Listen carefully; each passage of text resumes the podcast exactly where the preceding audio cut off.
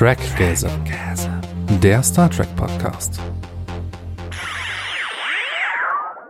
Herzlich willkommen zu einer neuen Folge Trackgasm zusammen mit Elle. Hallo Elle. Hallo. Und mit mir Britt Marie. Und Marcel ist heute leider nicht dabei. Wir zwei, wir wuppen das gemeinsam.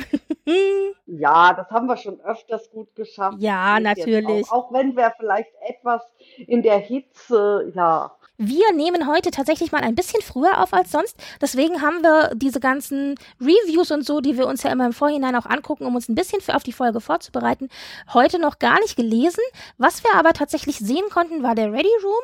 Und wir haben natürlich klar die Folge gesehen. Und deswegen, wenn euch das eine oder andere Easter Egg heute fehlt, ach, dann ist das so. Dann müsst ihr halt, äh, wir haben dies in den Links drinne, euch nochmal die Trackcore Review durchlesen oder auch nochmal bei Track Culture euch das Video anschauen. Das konnten wir jetzt heute zur Vorbereitung, wie gesagt, leider nicht, weil es ist Donnerstag. Wir sind heute ganz, ganz früh dran mit unserer Aufnahme.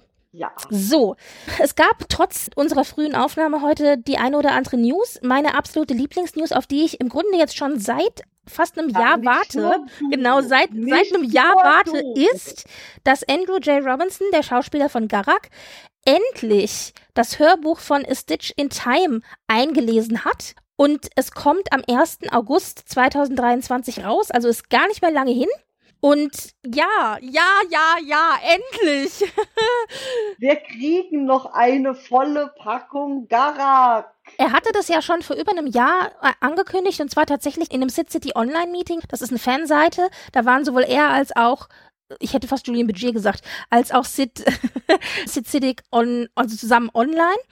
Und da hat er gesagt, ach, das würde er gerne machen. Und dann wurde das da das erste Mal erwähnt. Dann hat er etwas später tatsächlich das offizielle Go bekommen und hat gesagt, er nimmt es tatsächlich auf. Und ich hatte ja gehofft, dass wir es für Weihnachten 2022 bekommen. Oh, ja. Also ich hatte halt gedacht, sie machen es fürs Weihnachtsgeschäft. Aber das war leider ein bisschen zu früh. Also aber jetzt kommt es für August. Das heißt Weihnachtsgeschäft 2023, perfekt.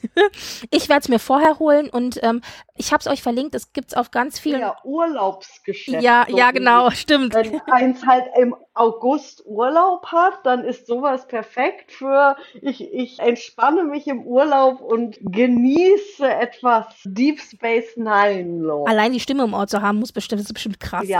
ja. Ich bin auch gespannt. In dem Buch gibt's ja eben auch Briefe von Julian Begier, beziehungsweise äh, zumindest einen Brief, ob die von Sid eingelesen worden sind. Das könnte ich mir durchaus vorstellen. Das fände ich natürlich toll. Das wäre natürlich ganz großartig. Mal gucken. Aber ich wollte sagen, das wird auf mehreren Online-Plattformen eingestellt, also bei Audible und so weiter und so fort. Wenn ihr also nicht das physische Medium euch bestellen wollt, sprich eine CD in der Hand halten wollt, weil das ja auch nochmal Versandkosten kostet, dann habt ihr die Möglichkeit, das eben auch über Online-Plattformen euch zu kaufen und die ganzen Vorbestelllinks und so weiter sind dann unter dem Link in den Show Notes. Ja, das Einzige, was ich nicht weiß, Elle, hast du da Erfahrung mit, wenn du was bei Audible oder bei Amazon oder so kaufst, aber in USA? Kannst du das dann in deine deutsche Audible beziehungsweise in deine amerikanische, äh, in deine deutsche Prime-Bibliothek rein tun? Werde oder? Das, ich werde das auch das erste Mal probieren, ja. weil ich bin nicht so die Hörbuch, der Hörbuchmensch und wollte auch vielerlei Empfehlungen natürlich ist übrigens Expand, soll das Hörbuch gut sein und natürlich das hier, aber halt sehr, sehr ausgewählt. Und ich werde halt schauen, welcher Dienst am besten für meine Bedürfnisse. Ja, also vielleicht jetzt mal als kleine Aufforderung an unsere Zuhörer, wenn ihr das wisst, wenn ihr da Erfahrung mit habt, dann lasst es uns doch mal wissen, auch gerne über einen Tweet oder so, wenn das am einfachsten für euch ist. Sonst schreibt uns doch mal kurz an oder schickt mir eine DM oder wie auch immer oder auch auf Mastodon geht natürlich auch oder über die Homepage. Das würde mich wirklich interessieren, weil ich damit keine Erfahrung habe. Ich würde mich nämlich ärgern, wenn ich quasi einen Account anlegen müsste, also mit einem, einem amerikanischen Account, um das dann bei Audible USA zu kaufen und dann könnte ich es aber über mein Audible gar nicht hören, weil es das deutsche denk, Audible das ist. So wie, ich denke, das ist so wie wenn ich jetzt bei Amazon Kindle es, ja. einen deutschen Account habe und damit englische Bücher lese, was bei mir durchaus normal funktioniert. Ja, ja. Aber wenn die, wenn die einen in die deutsche Sprache einschließen würden, da würde ich, ja, das wäre indiskutabel. Ich, ich glaube ja, dass es gehen muss. Also das wäre ja eigentlich bescheuert, wenn nicht. Ja, aber äh, lasst es uns trotzdem wissen. So, gut. Ja. Das war meine Lieblingsnews. So, endlich ist sie da. Dann haben wir eine Broschüre bekommen vom Productions Design bzw. Art Department der Serie Picard. Die haben eine ganz, ganz wirklich dicke, umfangreiche Broschüre erstellt mit Plänen zu den fertigen Kulissen, Schiffskulissen, Design, Innendesign und ganz am Ende noch Links zu acht Virtual Reality Touren durch die Schiffe, die alle online gestellt sind auf YouTube. Da muss man nur auf die Links klicken. Und das ist natürlich gedacht für die potenzielle Emmy-Nominierung nach dem Motto, guckt euch an, das ist unsere Arbeit und wir würden gerne nominiert werden in der und der Kategorie. Und toll, ganz, ganz toll. Es lohnt sich da wirklich reinzugucken und zu stöbern. Und die, der Link dazu ist auch in den Show Notes. Dann hatten wir einen kleinen Award. Die Discovery Crew hat den Outspoken Award bekommen, eine Human Rights Organisation zur Verbesserung der Lebensbedingungen von LGBTQAI Menschen. Und das wurde auch explizit den Leuten im Cast gewidmet, die eben LGB, also LGBTQAI plus wie sagt man, sich darüber identifizieren. Und stell genau, genau. Und stellvertretend dafür da waren dann Wilson Cruz, Anthony Rapp und Blue Del Barrio. Die haben den Preis entgegengenommen. Sehr schön. Ja, fand ich auch sehr schön. Dann gab es einen neuen Trailer für Strange New Worlds für die Season 2, also einen zweiten Trailer, aus dem auch einige Ausschnitte aus der heutigen Folge mit drin waren, wie zum Beispiel eine Una, die eben im, als Voice aus dem Off Astra per Aspera, oder heißt das, das wollte ich sowieso fragen, El, heißt das Aspera oder Aspera? Also ich würde Asperer sagen, okay. weil ich das halt mit Deutsche, ich habe eh, also ich muss das gerade mal kurz sagen. Äh, Ad Astra, äh, äh, war, mal. Ich wollte es nur nochmal aussprechen, damit man es hört, wie es dann klingt, wenn es richtig Weil es gibt noch eine wird. andere, Ver andere Version, das diesen Spruches und zwar was ich halt kannte war war per aspera ad astra. Also andersrum. Also mhm. durch genau. Das ist das ist genau durch durch durch also Mühsal zu den Sternen. Mhm, mhm, also das ist und deswegen war ich so letzte Woche schon so ein bisschen verwirrt weil dieses Sprichwort eben umgekehrt war. Und da dachte ich würde das irgendwie ja es bedeutet dasselbe aber es ist halt, also auch in, in Wikipedia ist äh, per aspera ad astra stimmt. Okay, mir ging es eigentlich um die Aussprache von aspera oder aspera, weil ich habe es nämlich genau. falsch ausgesprochen. Also dann wäre es ad astra per aspera. Also hier. Ich als Nicht-Lateiner.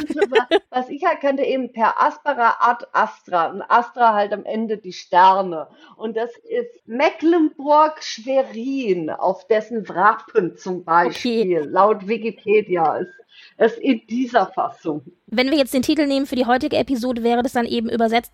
Man kann jetzt diskutieren, ob das Mühsal, Entbehrung, Schwierigkeiten heißt, ah. aber eben in, in, der deutschen Synchro, in der, für die Folge, wurde es übersetzt mit zu den Sternen durch Entbehrung.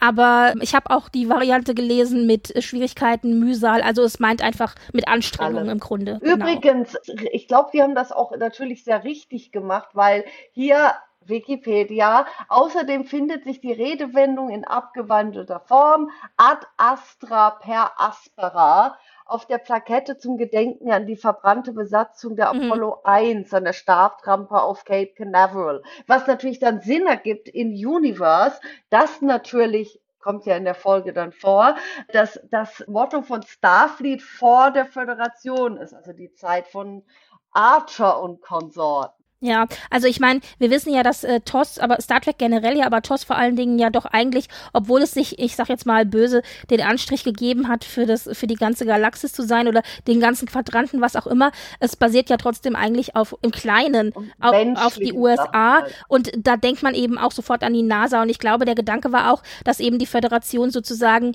die weiterentwickelte Variante der NASA ist und die NASA ah, einen Ursprung hat. Und dann ergibt ja. das natürlich total der Sinn. Ja, ja, klar. Also Starfleet ist quasi, würde ich jetzt sagen, aus Das meinte ich, entschuldige, ich habe Föderation die gesagt. Weiter, ja, genau. Die Weiterentwicklung von ja NASA und ESA, also all die genau. zusammen. United Earth ist ja schon, dann werden natürlich auch die United Space Agencies sein. ja, genau. Die Starfleet werden. Ja, sehr schön. Aber was ich eigentlich sagen wollte, war, dass wir in dem Trailer eben eine Una bekommen haben, die aus dem Off genau diese Sachen zitiert hat. Und eine Sache möchte ich noch aus dem Trailer ähm, erwähnen und danach können, müsst ihr selber gucken gehen, weil es sind ganz, ganz viele tolle Geschichten drinne. Es gibt eine kleine Szene und das ist jetzt ein großer Spoiler, deswegen, wenn ihr nicht hören wollt, ich habe in die Kapitelmarken Spoilermarken gesetzt.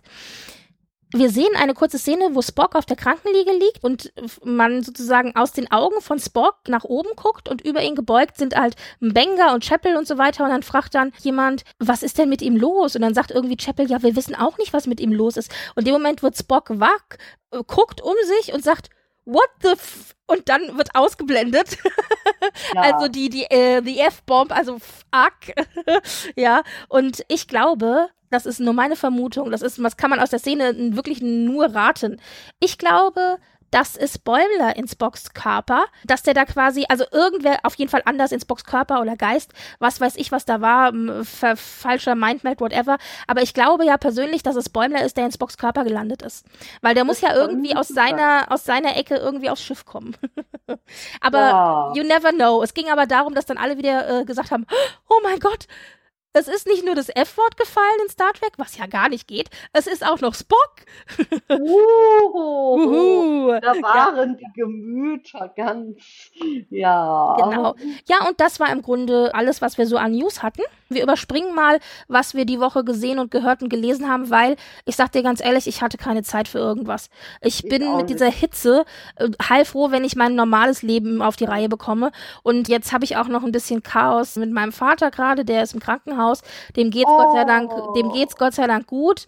Aber der muss halt wegen der Entzündung im Bein im Krankenhaus bleiben. Das ist natürlich bei dem Wetter jetzt auch ätzend.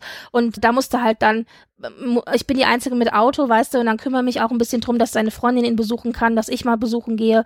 Und das ist einfach, wenn es so heiß ist, alles nur anstrengend. Also du äh, gurkst die Leute rum und dann fällst du zu Hause ins Bett. Ja. ja. Na ja, gut ganz garstig. Nee, das will kein, kein Mensch. Ja, ja. So, wir haben ja eben schon drüber diskutiert, ad astra per aspera. So auch auf Deutsch. Also da ist Gott sei Dank nichts geändert worden im deutschen Titel. Ja. Und dann eben zu den Sternen durch, ja, Entbehrung, Schwierigkeiten, wie auch immer, wie ja. man es übersetzen, Mühe, genau. Das Drehbuch ist von Akiva Goldsman und Alex Kurtzman. Die haben ja öfter schon mal Drehbücher geschrieben, auch die letzte Folge war von ihnen.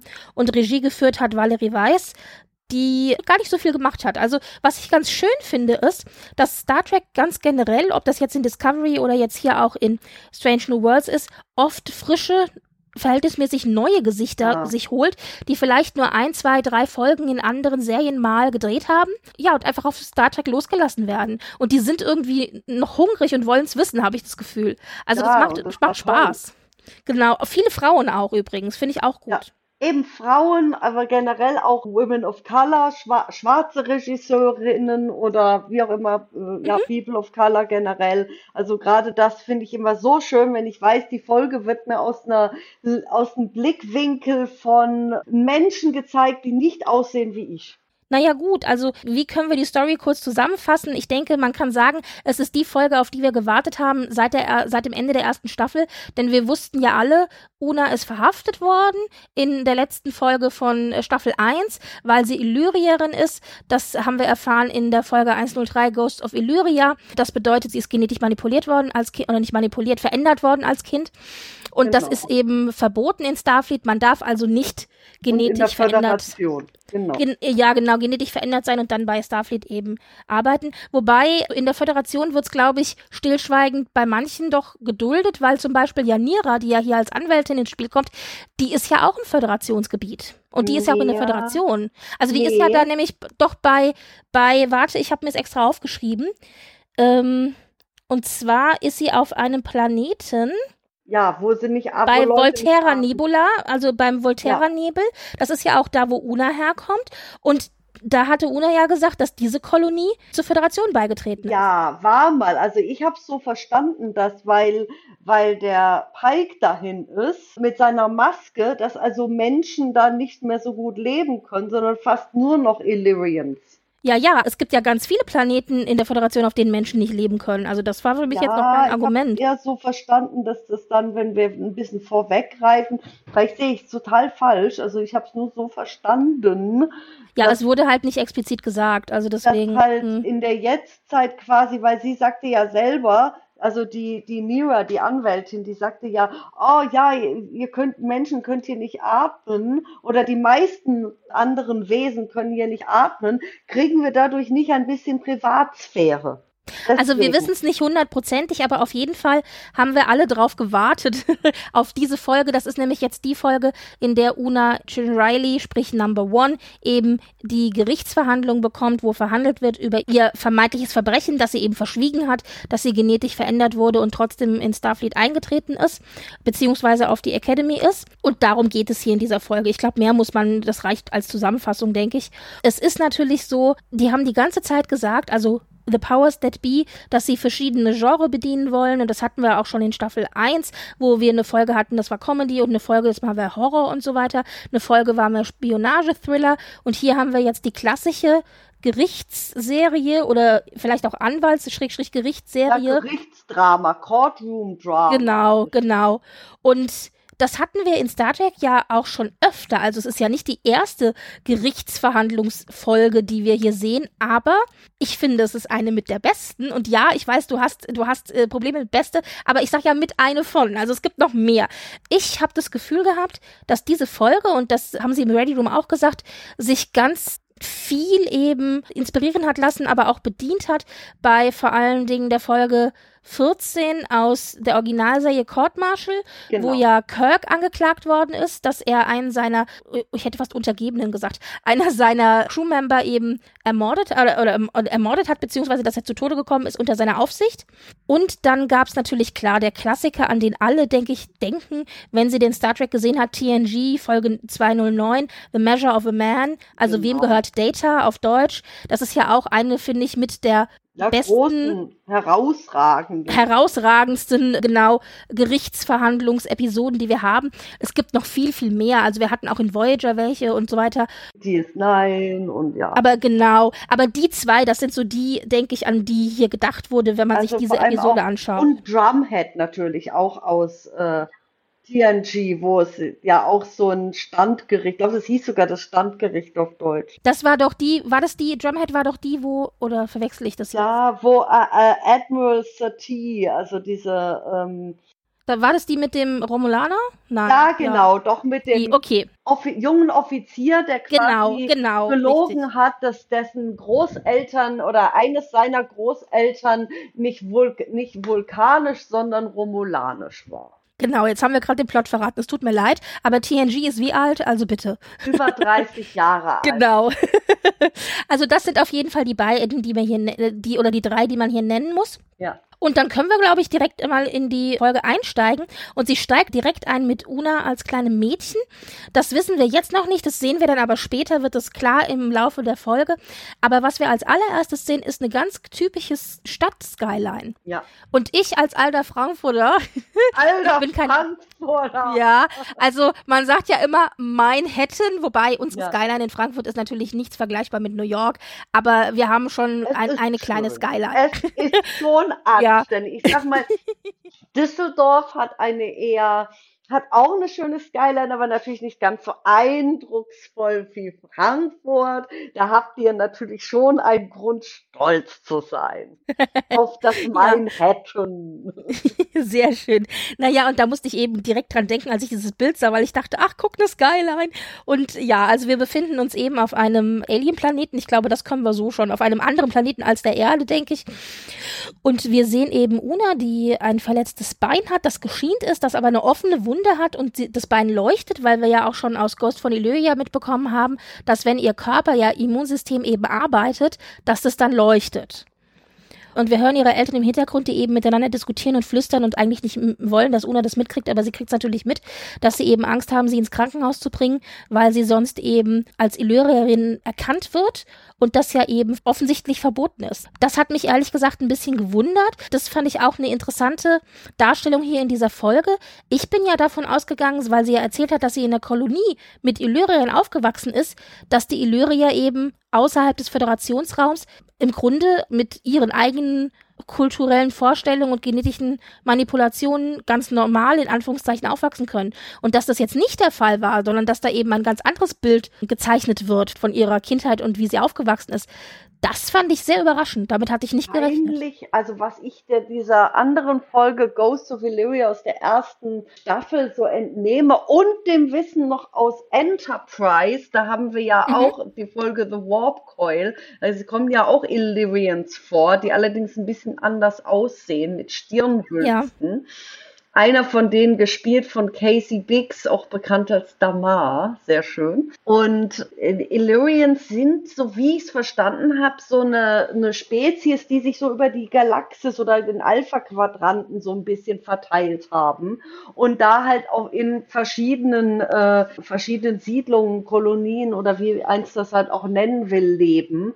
Und natürlich in der Föderation, so eine, also wird uns ja bei Star Trek auch suggeriert, dass die Föderation Region die Zone ist im All, wo es halt natürlich am sichersten mit weniger Kriminalität und Gewalt und dass natürlich dann Leute gerne da mitleben wollen in dieser Zone weil es sicherer ist. Mir war das nicht klar, dass sie quasi eine Kindheit gehabt hat mit Gewalt und Unterdrückung und Segregation und Ghetto und so weiter.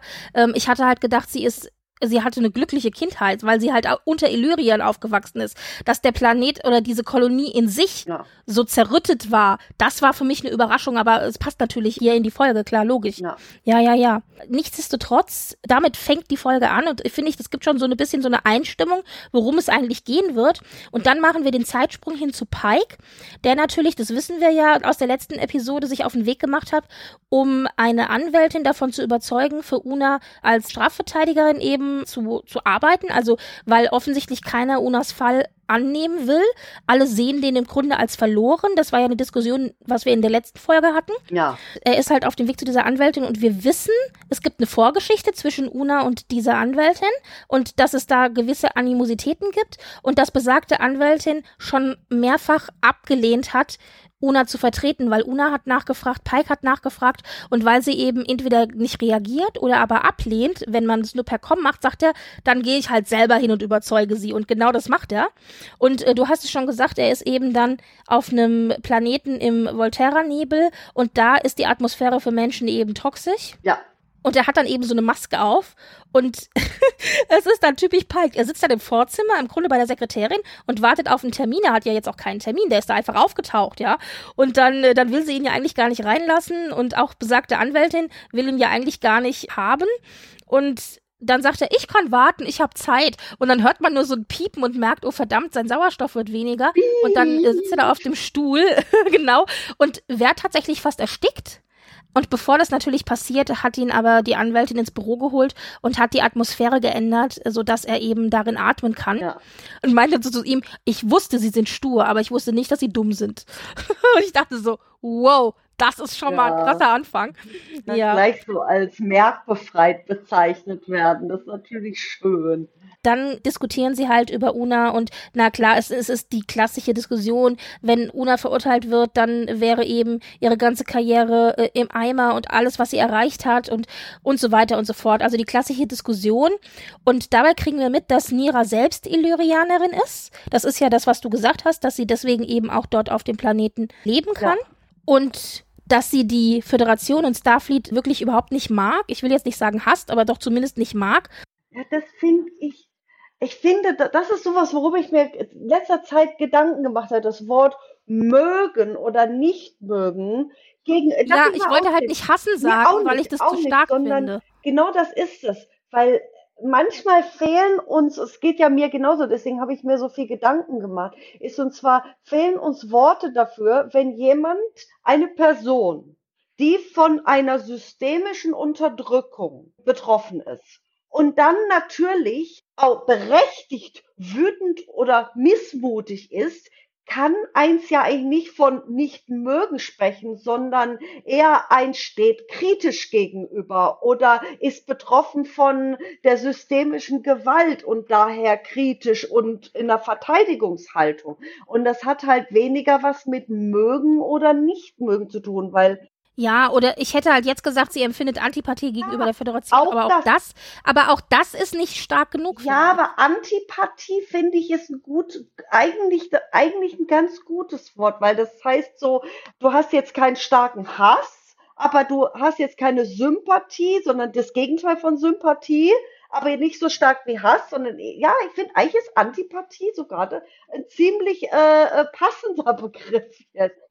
Ist halt leider kein Verb, aber, äh, aber man kann trotzdem natürlich dann einfach einen Satz mit Antipathie ja, bilden, klar. Eben, es ist einfach so ja, Antipathie ja. verspüren oder halt einfach so, man könnte vielleicht auch sagen so, ja, so, so, so ein ja, einfach nur negative Gefühle oder einfach so, so eine mm, Ablehnung, Kontra, so, so dagegen sein. Das geht ja auch, ja. also gegen das, was diese Person also über die Föderation empfindet und zwar auch zu Recht. Genau, denn das ist es ja genau, also dadurch, dass wir erfahren, dass sie eben auch Illyrianerin ist, das verstehen wir ja auch. Also ich finde, als Zuschauer empfinden wir da auch Sympathie für die Figur. Figur, Genau. Was ich hier stark, oder was heißt stark, aber doch interessant finde, ist, Pike entschuldigt sich tatsächlich. Das Problem ist, Pike ist eine Person. Er kann ja nicht stellvertretend für die ganze Föderation ja. stehen. Aber in dem Moment ist er natürlich Teil von Starfleet ja. der Föderation. Und deswegen ist es wichtig, dass er das auch sagt, dass er sich auch nicht ja. zu schade ist, zuzugeben, zugeben, dass er falsch gelegen genau. hat. Und dann sagt sie ja nur ganz, ganz, ganz trocken, herzlichen Glückwunsch, dass sie Empathie empfinden. Also man, man merkt, dass es einfach nicht genug ist für sie. Und es ist ja, ja auch Und was Pike halt in dieser Folge halt ist, und zwar über die gesamte Folge hinweg, ist Pike ein wundervolles Beispiel dafür, wie also eine Person, die gegenüber Marginalisierten, also sozusagen, wenn ich jetzt als weiße Person, aber halt von anderen Sachen marginalisiert bin, aber halt jetzt nicht zum Beispiel wegen Hautfarbe, da kann ich natürlich sagen, ja, ich möchte ein Ally oder halt alliiert oder eher gesagt ein Accomplice, also komplizisch sein mit dieser anderen marginalisierten Gruppe, dann zeigt Pike genau, wie das geht. Und zwar sich nicht in den Vordergrund drängen, aber die harte Arbeit machen und sagen, nee, ich, die sitzt jetzt im Gefängnis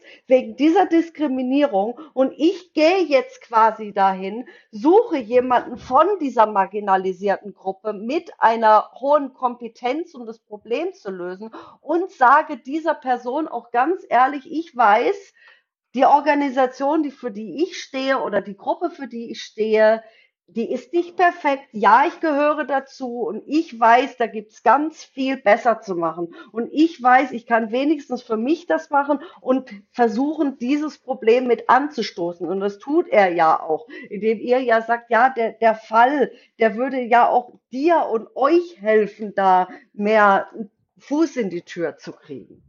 Und das mhm. ist halt. Genau, das ist ja auch eine seiner Argumente, mit der er versucht, sie zu und überzeugen. Was halt das genau. Schöne ist über die gesamte Folge. Wir haben sogar jetzt äh, später im Gerichtssaal keine einzige Situation, in der Pike als großer strahlender Held ein Plädoyer ja. Mhm. hält.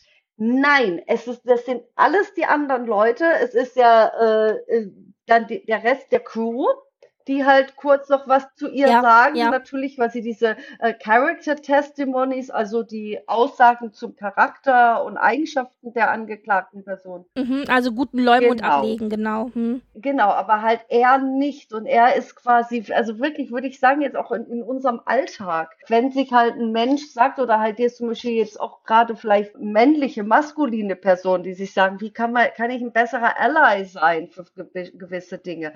Schaut euch Pike an, wie er sich verhält, um anderen marginalisierten Leuten zu helfen, die um ihn rum mhm. sind. Mhm. Er macht das wunderbar. Mhm. Also das ist wirklich, ich denke, das haben sie auch teilweise auch genauso geschrieben, damit Leute halt ein Vorbild haben. Damit es nicht nur heißt, ja, sei bitte ein Ally oder ein Komplize, aber die Leute kein, keine Idee haben, wie das in der Tat aussieht. Weil das ist sowas, mhm, was, was mhm. öfters mal fehlt, ist, ist zu sehen, wie sieht ein wünschenswertes Verhalten oder ein produktives Verhalten in der Praxis aus. Guckt euch Pike an was das wird. Mhm. Was ich auch sehr spannend finde, ist, natürlich ist, mir ist schon klar, warum das so gemacht wird, dass Nera Kitul eben auch Ilianerin ist. Natürlich ist es auch gemacht, weil man will ja die Anknüpfung ja. an Una haben und man möchte natürlich auch eine Figur haben, die sich da reinversetzen kann. Aber ich finde es halt einfach großartig, dass wir eine Figur bekommen, die als eine der besten Bürgerrechtsanwälte ja. im Quadranten wirklich betitelt wird. Also Exzellenz ja. einfach. Und die eben Ilianerin ist, also die, die dieser marginalisierten ja. Gruppe angehört. Und das ist, im Grunde ist Nira ja ein Beispiel, wenn auch jetzt in einer, in einem anderen Gebiet als Una, weil Una ist halt Starfleet Officer und sie ist Anwältin. Aber Nira ist im Grunde das Beispiel dafür, dass die Tatsache, dass sie Ilianerin ist, überhaupt nichts ja. damit zu tun hat, dass sie eine gute ja. Anwältin ist. Und das ist ja das, was Una Starfleet klar machen möchte, dass die Tatsache, dass sie Ilianerin ist, nicht dafür verantwortlich ist, wie sie als Starfleet genau. ist. Also ich meine, natürlich auf den Charakter hat es Einflüsse und so weiter, aber diese körperliche oder genetische Voraussetzung ist nicht, warum sie ja. so ist, wie sie ist, Eben. sozusagen. Ja, also das, das finde ich doch mal, das finde ich gut, dass du es eben noch erwähnt hast, weil das habe ich zwar natürlich wahrgenommen, aber das habe ich mir nicht so richtig klar gemacht. Das war eben, als du sagtest, ich so, richtig, stimmt. Und was äh, noch ja. spannender wird, ist halt, während sich Una und Mira unterhalten, ist halt auch klar, dass Una etwas mehr Privilegien hatte, weil sie also dieses Passing, ja. das ist so wichtig, weil das ist sowas, was einige marginalisierte Gruppen halt haben, wenn halt manche als als Teil der dominanten Gruppe durchgehen. Also auf Deutsch würde ich es als durchgehen übersetzen. Genau, ich wollte nämlich gerade sagen, ich würde es auch als durchgehen bezeichnen, weiß aber nicht, wie man das im Deutschen sonst bezeichnet. Also weil, ich würde auch weil sagen, sonst heißt es ja, ja, im Alltag sowas wie, oh, die Person geht als so und so durch. Und das ist passive. Ja, also sprich, dass man eben in Anführungszeichen wirkt wie, also ich wollte jetzt normal sagen, aber dass man wirkt wie die Majorität, wie eine Oder Person aus der Majorität. dominanten Gruppe halt, ja. Richtig, also zum Beispiel, was mir dabei immer einfällt, ist, wenn eine ja. schwarze Person als weiße Person zum Beispiel durchgehen kann, weil die Haut genau. sehr, sehr hell ist Ganz zum Beispiel. Das ist so, so klassisches Passing. Oder was man halt natürlich auch kennt, finde ich, aus der LGBTQ AI-Community, dass man halt nicht schwul wirkt oder nicht lesbisch wirkt oder eben nicht trans wirkt oder so, weißt du, was ich meine? Dass man als in Anführungszeichen ja, genau. normal durchgeht. Also dieses genau, Durchgehen, genau. Privileg ja. und gleichzeitig auch eine Art Selbstverneinung, die dann auch bei Una dazu geführt hat, sich selbst quasi auszuliefern, sich selbst quasi zu verpetzen, weil sie einfach nicht mehr damit leben konnte, mit diesem Selbsthass und dieses Selbstverneinung was ja auch bei Laan so der Fall ist, dass sie natürlich auch wegen ihrer Vorfahren mhm. mit genetischer Manipulation und Kahn, ja, ja. Mhm. Ich fand es sehr, sehr interessant eben. Ich zum Beispiel habe die Folge gesehen und hatte dann gleich Mitleid mit Una und dachte, das ist ungerecht und so weiter und war dann auch gleich auf ihrer Seite und so. Und dann kam aber Nira ins Bild und sagte, mhm. ja, aber du darfst nicht vergessen, du hast eine privilegierte Stellung unter den Illyrianern. Ja you can pass. Also muss, muss schön sein, wenn man durchkommt, durchgeht. wenn man genau. einfach durchgeht mit so richtig. Und diese, dieser Vorwurf, da dachte ich so, ach, Moment mal. Also das fand ich sehr, sehr interessant. Das war so ein Aspekt, über den ich so gar nicht nachgedacht hatte, weil es natürlich klar in, in meinem Lebensalltag jetzt mich ja auch nicht betrifft. Und das war aber sehr, sehr spannend. Und gleichzeitig fand ich aber auch schön, zum Beispiel, Pike hat ja dann Nira eben überzeugen können und sie kommt ja dann eben zu Una, die übrigens sich ja eben nicht schuldig bekannt hat, deswegen braucht sie ja die Anwältin. Ihr wurde nämlich angeboten ein Deal und zwar ohne ehrenhafte Entlassung, keine Haftstrafe und kein Exil. Ja. Das hat sie halt abgelehnt. Und übrigens würde da auch mit reinfallen, dass, und das ist ja das große Problem, das sie hat, dass eben zum Beispiel auch keine Ermittlungen gegen andere Leute um sie drumherum passieren, aka Pike, denn man weiß, also oder ahnt, dass Pike die schon länger weiß, dass sie ja Illyrianerin ist ja. und dadurch, dass er das nicht verraten hat, macht er sich mitschuldig. Das heißt, sie hat da eben auch Angst, dass ihr Fall sozusagen auf Pike jetzt abfärbt und der auch mit reingezogen wird. Das will sie ja eigentlich auch Starfleet nicht. will das ja auch nicht. Die wollen quasi auch vertuschen, dass eine Illyrianerin es bei Starfleet zu einer so großen Karriere geschafft hat. Richtig dass sie es einfach auch nicht mitbekommen haben. Ja. Das ist ja auch peinlich für Starfleet. Aber das lehnt sie halt ab und deswegen eskaliert das Ganze jetzt. Aber schön fand ich, als dann Nira eben jetzt zu Una kommt und da wieder die Anknüpfung, dass sie halt reinkommt und dann, dann sagt, das erste, was, was, was dann Una sagt, ne, wir sehen uns nach 25 Jahren wieder und das erste, was du mir sagst, ist, I told you so, also habe ich es dir doch gesagt, ja. Das war das erste, wo ich ein bisschen schmunzeln musste. Und dann fand ich aber auch interessant, als Nira zu ihr sagte, erzähl mir deine Geschichte, aber in deinen Worten.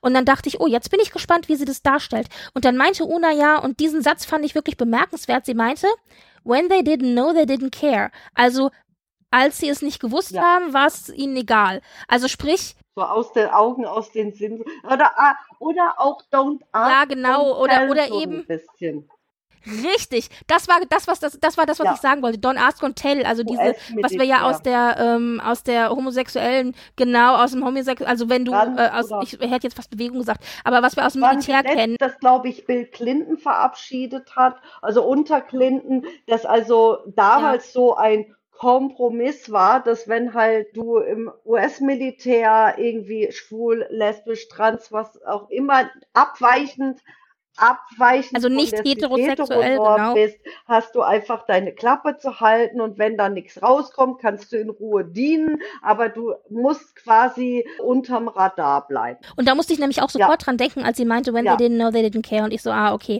Und das ist ja eben auch dieses ja. öffentliche Peinlichmachen von Starfleet, was ja auch hier ein großes Problem ist, genau. Aber also sehr, sehr spannende Aspekte. Und man ahnt jetzt aus diesem kurzen Gespräch zwischen Nira und Una, die sagen jetzt nichts Konkretes, aber man ahnt schon so ein bisschen, was die Vorgeschichte eigentlich ist. Und das erfahren wir dann auch später, nämlich, dass es einen Vorfall gegeben haben muss, wo Una eben nicht für Nira oder einen anderen Illyrianer eingestanden ist, den nicht verteidigt hat und dann, äh, ja, wie äh, Nira das so schön sagt, zu Starfleet, ja. zu Starfleet weggerannt ist. Ja, schön, dass du als normal durchgehen konntest und zu Starfleet weggerannt bist. Also die ist da wirklich bitter, was wir dann aus dem Kontext heraus später ja verstehen kann. Vorher kommt jetzt aber nochmal Captain Battelle ins Spiel. Und wer sich nicht mehr an Captain Battelle erinnert, das ist die manchmal Freundin ah, von Captain Pike. Friends with Benefits. Genau, die haben so eine Friends with Benefits Geschichte. In Folge 1 haben wir sie gesehen. Sie kam noch zwischendurch noch ein paar Mal vor, aber in Folge 1 haben wir sie gesehen, wie sie eben die beiden da Frühstück zusammen gegessen haben und, und im, also erst im Bett, dann im Frühstück. Und genau, das war, das war ja das, was uns so gut gefallen hat. Dieses Entspannte, dieses Ja, ich mag dich und so, aber eine Beziehung ist es nicht. Ja, aber wenn wir uns dann treffen, dann ja, macht so Spaß. Oh, der Kerl ist so cool und hat halt so besonders cool so irgendeine hippe, so sondern die sind beide die sind beide vom selben Rang. Sie wissen beide, sie haben sich gern. Genau. Sie wissen, beide sind Captain. Sie können sich mhm. leiden und riechen und wohl auch eine erotische Chemie miteinander haben und deswegen können sie halt auch, so auf, auf der sehr erwachsenen, reifen Basis sagen, hey, wir können doch miteinander Friends with Benefits sein, aber ohne dieses ganze drumherum Drama. Und interessanterweise kommt jetzt eben Captain Battelle ins Spiel, denn die ist ja offensichtlich Anklägerin. Auf der anderen Seite eben für, für Una. Und wir haben sie ja auch in der letzten Folge der ersten Staffel gesehen, wo sie ja Una verhaftet ja. hat. Also es war sie, die da aufgetaucht ist, was ja auch für Pike ein, ein großes äh, eine große Überraschung war.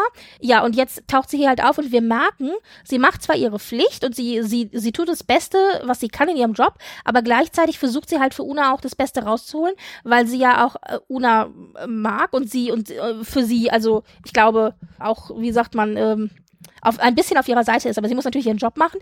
Aber sie hat halt diesen Deal auch für Una rausgeholt. Also zum Beispiel eben nicht ins Exil, unehrenwerte Entlassung, aber auch keine Haftstrafe. Eigentlich ist das voll der gute Deal, wenn man sich das überlegt. Ja. Die hätten da auch anders auftauchen können. Und dieses anders, das passiert natürlich einerseits jetzt. Ja, andererseits ist das auch ein, wir kehren alles unter den Tisch und tun so, als ob nichts gewesen wäre. Das ist vielleicht für dich gut, vor allem für uns gut Nee. Ja, ja, klar, das ist schon zum, Ver das ist schon, ja. um das zu vertuschen. Aber ich meine, im Endeffekt für das, was man hier hätte androhen können, ja. und das kommt ja jetzt, ist es im Verhältnis eigentlich noch gut. Aber wir, uns ist schon klar, dass sie das nicht will. Ich habe hier mehrere Dinge jetzt kurz noch, was Bartell angeht. Und zwar, ich habe Fragen oder eine Anmerkung. Also, Captain Bartell, sie ist ja Captain. Ich bin beim ersten Mal, als wir ihr begegnet sind, davon ausgegangen, dass sie auch wie Pike ihr eigenes Schiff hat und eben Captain auf einem Schiff ist. Jetzt taucht sie hier auf und ist Anwältin, beziehungsweise ist eben äh, als ja. Anklägerin eben tätig. Und jetzt war ich kurz verwirrt. Ich habe jetzt eine Frage. Bedeutet das, dass ich falsch lag und sie ist gar nicht Schiffskapitän? Oder oder bedeutet das, dass wir hier das Gleiche sehen, was wir zum Beispiel mit PK gesehen haben? Weil der ist ja auch Captain eigentlich von dem Schiff, aber in der Verhandlung von Data wurde er ja auch zum Anwalt. Wenn wir uns an Measure of a Man erinnern, hatten wir auch sogar eine ähnliche Konstellation, und zwar zwischen Captain Picard, Picard jetzt als Enterprise Captain und auf der Starbase 173, 173 war Captain Louvois, die gerade dort die Judge äh, äh, Advocate General's Office eröffnet hat Advocate General Generalanwaltschaft, irgendwie so eine militärische Generalanwaltschaft ist das auf jeden mhm. Fall. Und sie ist jetzt nicht als Richterin, aber halt als Staatsanwältin quasi von dem Judge Advocate General dort unterwegs als Captain. Und da ist eben genau die Konstellation fast gleich, nur dass halt so zwischen Picard und der Louvois das doch so ein bisschen, ja, so an 80er Jahre mäßig mit so ein bisschen Anspannung und Männlein-Weiblein-Getue gemacht worden ist, während es zwischen Battelle und Pike viel entspannter war. Ja. Aber es ist natürlich absichtlich Bartell gewählt worden, weil sie natürlich die Freundin in Anführungszeichen ja, vom Captain ist. ist halt eine und und du kannst halt auch Captain sein, ohne dass du ein Schiff hast. Du hast einfach diesen Rang. Genau, deswegen habe ich ja gedacht, vielleicht ist sie ja gar kein Raumschiff-Captain, genau. sondern vielleicht ist sie einfach Captain vom genau. Rang her, aber eigentlich Anwältin genau. von also Beruf. Das, das wird hier nicht ganz klar. Ich gehe mal davon aus, dass sie Captain von Rang ist und eben nicht ein Schiff gerade kommandiert. Ja. Also das fand ich etwas verwirrend, weil, weil nämlich, jetzt kommt nämlich mein Weil, wenn sie ein Schiffskapitän wäre und hier jetzt aber als Anwältin arbeiten würde, dann würde ich mich fragen, wir befinden uns doch gerade, wir befinden uns übrigens auf der Erde in San Francisco. Wir haben ein ganz kleines, wir kriegen zwischendurch einen kleinen Shot von San Francisco, was auch ganz nett ist. Und da frage ich mich, wir sind ja auf der Erde, da wird es bestimmt 100.000 Anwälte geben, die richtige Anwälte sind. Warum muss man dann eine Captain Battelle nehmen, die Raumschiff-Captain ist? Judge Advocate General verstehe ich als ein Teil des Militärsgerichts. Und deswegen ist es ja halt, es ist ja auch ein Court Martial was da läuft. Also ein Kriegsgericht. Es ist ja, keine Zivilkammer. Es ist keine zivil, genau, es ist keine zivile Verhandlung, sondern genau. ein, äh, genau, ein, ein Militärtribunal. Ja, eine, ja, genau. Die von Rang Captain ist, vielleicht gerade kein Schiff kommandiert, natürlich da unter den höheren Rängen, in denen die also die Prosecution, also die Rolle der Staatsanwaltschaft übernehmen. Ich glaube tatsächlich, dass sie Anwältin ist, weil sie spricht ja auch von ihrem Chef. Kriegen wir ja später Vizeadmiral Pasalk wahrscheinlich halt eben Captain vom Rang her. Ja, ja, ja. Naja, und jetzt passiert nämlich genau das. Also Vizeadmiral Pasalk, der übrigens Vulkanier ist und äh, offensichtlich ein alter, alter Freund von Sarek, Ein alter Kollege von Sarek, richtig, hast du recht, genau. Der Unterschied ist hier wichtig. Na, auf jeden Fall schaltet der sich jetzt ein, also weil nämlich Battelle spricht mit Pike und sagt, nachdem Una jetzt den Deal abgelehnt hat, hat sich mein Boss eingeschaltet und ich vermute, das ist ein schlechtes Omen. Und sie warnt Pike also, und aber der ist einfach nur schlecht gelaunt, ehrlich gesagt, und lässt so ein bisschen seine schlechte Laune an ihr aus. Ich meine, sie kann da nichts dafür, es ist halt ihr Job. Weil er ist also angepisst, dass eine Person, mit der er eigentlich gerne, die, die er gerne mit ruhigen, entspannenden Stunden verbringen will und natürlich Zuneigung zu ihr hat, jetzt halt aus dienstlichen Gründen ihm gegenübersteht und aus dienstlichen Gründen halt genau anfängt, mhm. diesen Knackpunkt, also den er ja auch anmerkt, wo er sagt, ja, vielleicht ist das, ist, ist das Gesetz halt einfach nicht gerecht oder richtig an dem Punkt, wo er halt dann auch noch seine Karotte ja. ganz trotzig durchtrennt ja, ja, ich finde es so großartig, weil er schneidet ja ein Gemüse, während er sich mit ihr streitet. Und ich dachte nur so, oh, der hat ein Messer in der Hand, das ist nicht gut. Ja. Wenn ich nicht wüsste, dass es Pike ist, hätte ich gesagt, leg das Messer weg, Junge. Aber man kann es ja insofern auch verstehen, weil ganz ehrlich, in jeder halbwegs normalen Anwaltskanzlei musst du dich sofort zurückziehen, ja. wenn auch nur der Hauch einer Bekanntschaft mit den Leuten im Fall besteht. Spannenheit. Genau, und hier, sie kennt Una, sie kennt Pike, sie kennt die Crew. Also das ist alles ein bisschen, äh, ja, hat ein kleines Geschmäckle. Und es ist halt auch, denke ich mal, so eben soll so ein bisschen auch so eine Art so Star Trek Reim halt auf Measure of a Man sein, auch mit, mit der äh, Komposition. Das ist also die, wie die Louvois halt in der Folge, ja. Ja, ja, ja, das kann sein. Es passiert genau das, was nämlich Patel vermutet hat und was wir jetzt natürlich auch vermutet haben. An Una soll ein Exempel statuiert werden. Und zwar wird sie jetzt angeklagt, dass sie eben die gleiche Anklage, also dass sie wissentlich eben äh, ihren genetischen Status verschwiegen hat. Aber diesmal ist die Strafe erhöht worden. Und zwar kommt zusätzlich noch eine Anklage dazu wegen Verstoß gegen Starfleet Code 614 bis 617. Diese Codes besagen, dass Starfleet-Offizieren permanente biotechnische Eingriffe untersagt sind Außerdem bekommt sie auch noch zusätzlich jetzt zwei Fälle von Aufwiegelung mit angeheftet. Und das würde theoretisch zu unehrenhafter Entlassung führen. Plus, und jetzt kommt nämlich der Hammer, 20 Jahre in einer Strafkolonie. Und also das war wirklich so, oh mein Gott. Hier habe ich eine kurze Frage und zwar im Deutschen wird es übersetzt eben mit Aufwiegelung. Das bedeutet das, das bedeutet auch das englische Wort. Also was ich nicht verstehe ist, warum das so eine hohen Strafgrad nach sich zieht. Ist das, weil sie den Befehl dann verweigert hat und die, An und die Mannschaft quasi dazu angestachelt hat, also quasi sich dem Befehl zu widersetzen? Oder warum ist Aufwiegelung so ein... Incitement. Ich glaube, Sedition heißt es, glaube ich, oder? Kann das sein auf Englisch? Ja, ich bin jetzt auch, auch Warum da das so schwerwiegend so ist, fe juristisch fest mehr in solchen Dingen drin. Also ich würde es gerade was Strafrecht betrifft, ich habe mich halt mal mit Vereinsrecht auseinandergesetzt. Da hast du sowas nicht so. Mhm. Und aber äh, L, wir müssen das ja gar nicht erklären. Wir lassen das jetzt einfach so stehen und sagen unseren Zuhörern, die sollen sich einfach nochmal melden. Aufwiegelung deswegen drin ist, weil sie quasi Pike Bescheid gegeben hat und andere Leute aus der Crew wussten und die, die anderen Leute aus der Crew dazu quasi aufgewiegelt hat, sie nicht zu melden und sie zu decken. Das könnte es sein. Das ist genau das, was ich meinte. Also, dass es hier darum geht, dass ihre Aktion eben dazu geführt hat, dass andere sich dem Befehl widersetzt haben und, und sich einem Befehl zu widersetzen, das ja. ist ja das Schlimmste mit im Militär, was du tun kannst. Also, dann verstehe ich wieder die Problematik. Okay. Übrigens noch interessant hier, und das wollte ich nochmal einbringen, und zwar Starfleet Code 614 bis 617. Starfleet-Offiziere sind permanente biotechnische Eingriffe untersagt. Das finde ich so spannend, weil das nämlich genau hier das Schlagwort permanent ja. ist und das bezieht sich zurück auf unsere Diskussion von letzter Woche. Also wir hatten ja zwei Punkte, wo wir gesagt haben, offensichtlich ist es, wenn es temporär ist, für Starfleet kein Problem. Und das scheint so zu sein, weil hier steht ja, hier heißt es ja explizit permanent. Aber wenn es nur temporär ist und sich wieder zurückentwickelt, dann ist es kein Ding. Und zwar erstens genau. die Szene mit Chapel und Mbenga, als die sich diese Superdroge gespritzt haben, die genau. Amphetamine, genau. um sich eben aufzuputschen und diese zusätzliche Kraft zu haben. Biohack. Wo wir gesagt haben, Moment mal, da wird ja auch quasi manipuliert der Körper. Richtig. Und das zweite, was wir ja auch noch hatten, wo wir uns dran erinnert haben aus der allerersten Folge, Folge, wo sie sich ja auch genetisch genau. haben verändern lassen, also damit sie optisch zumindest aussehen wie die Aliens auf dem Planeten. Richtig. Auf, also 101 Strange New Worlds äh, oder Strange New World, glaube ich, hieß die nur, wo sie dann eben äh, als Aliens von diesem Planeten durchgingen. Das hat sich natürlich auch zurückentwickelt und da haben wir auch gesagt, Moment, man misst hier mit zweierlei Maß, es ist schon ein bisschen heuchlerisch, aber permanent ist das Stichwort oder eben temporär.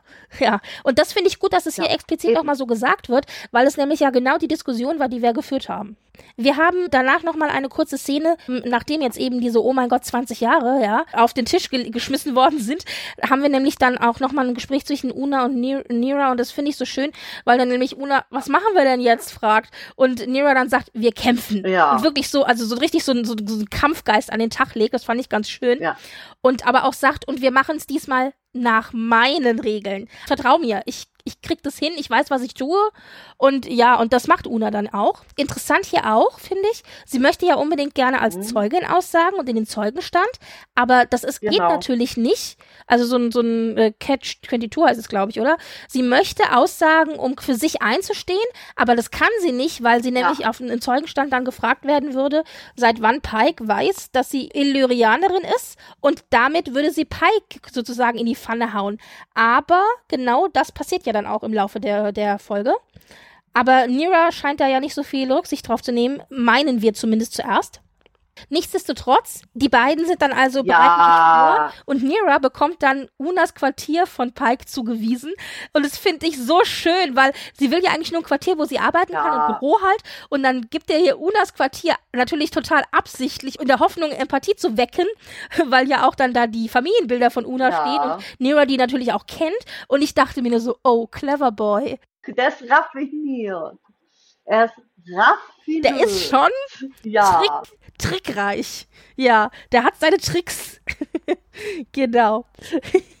und äh, dann haben wir ähm, kurze Zwischengespräche immer mal wieder zwischen Nira und Laam, die natürlich alles machen möchte, um Una zu helfen. Una ist ja ihre Mentorin und die sind im Grunde ja wie Familie.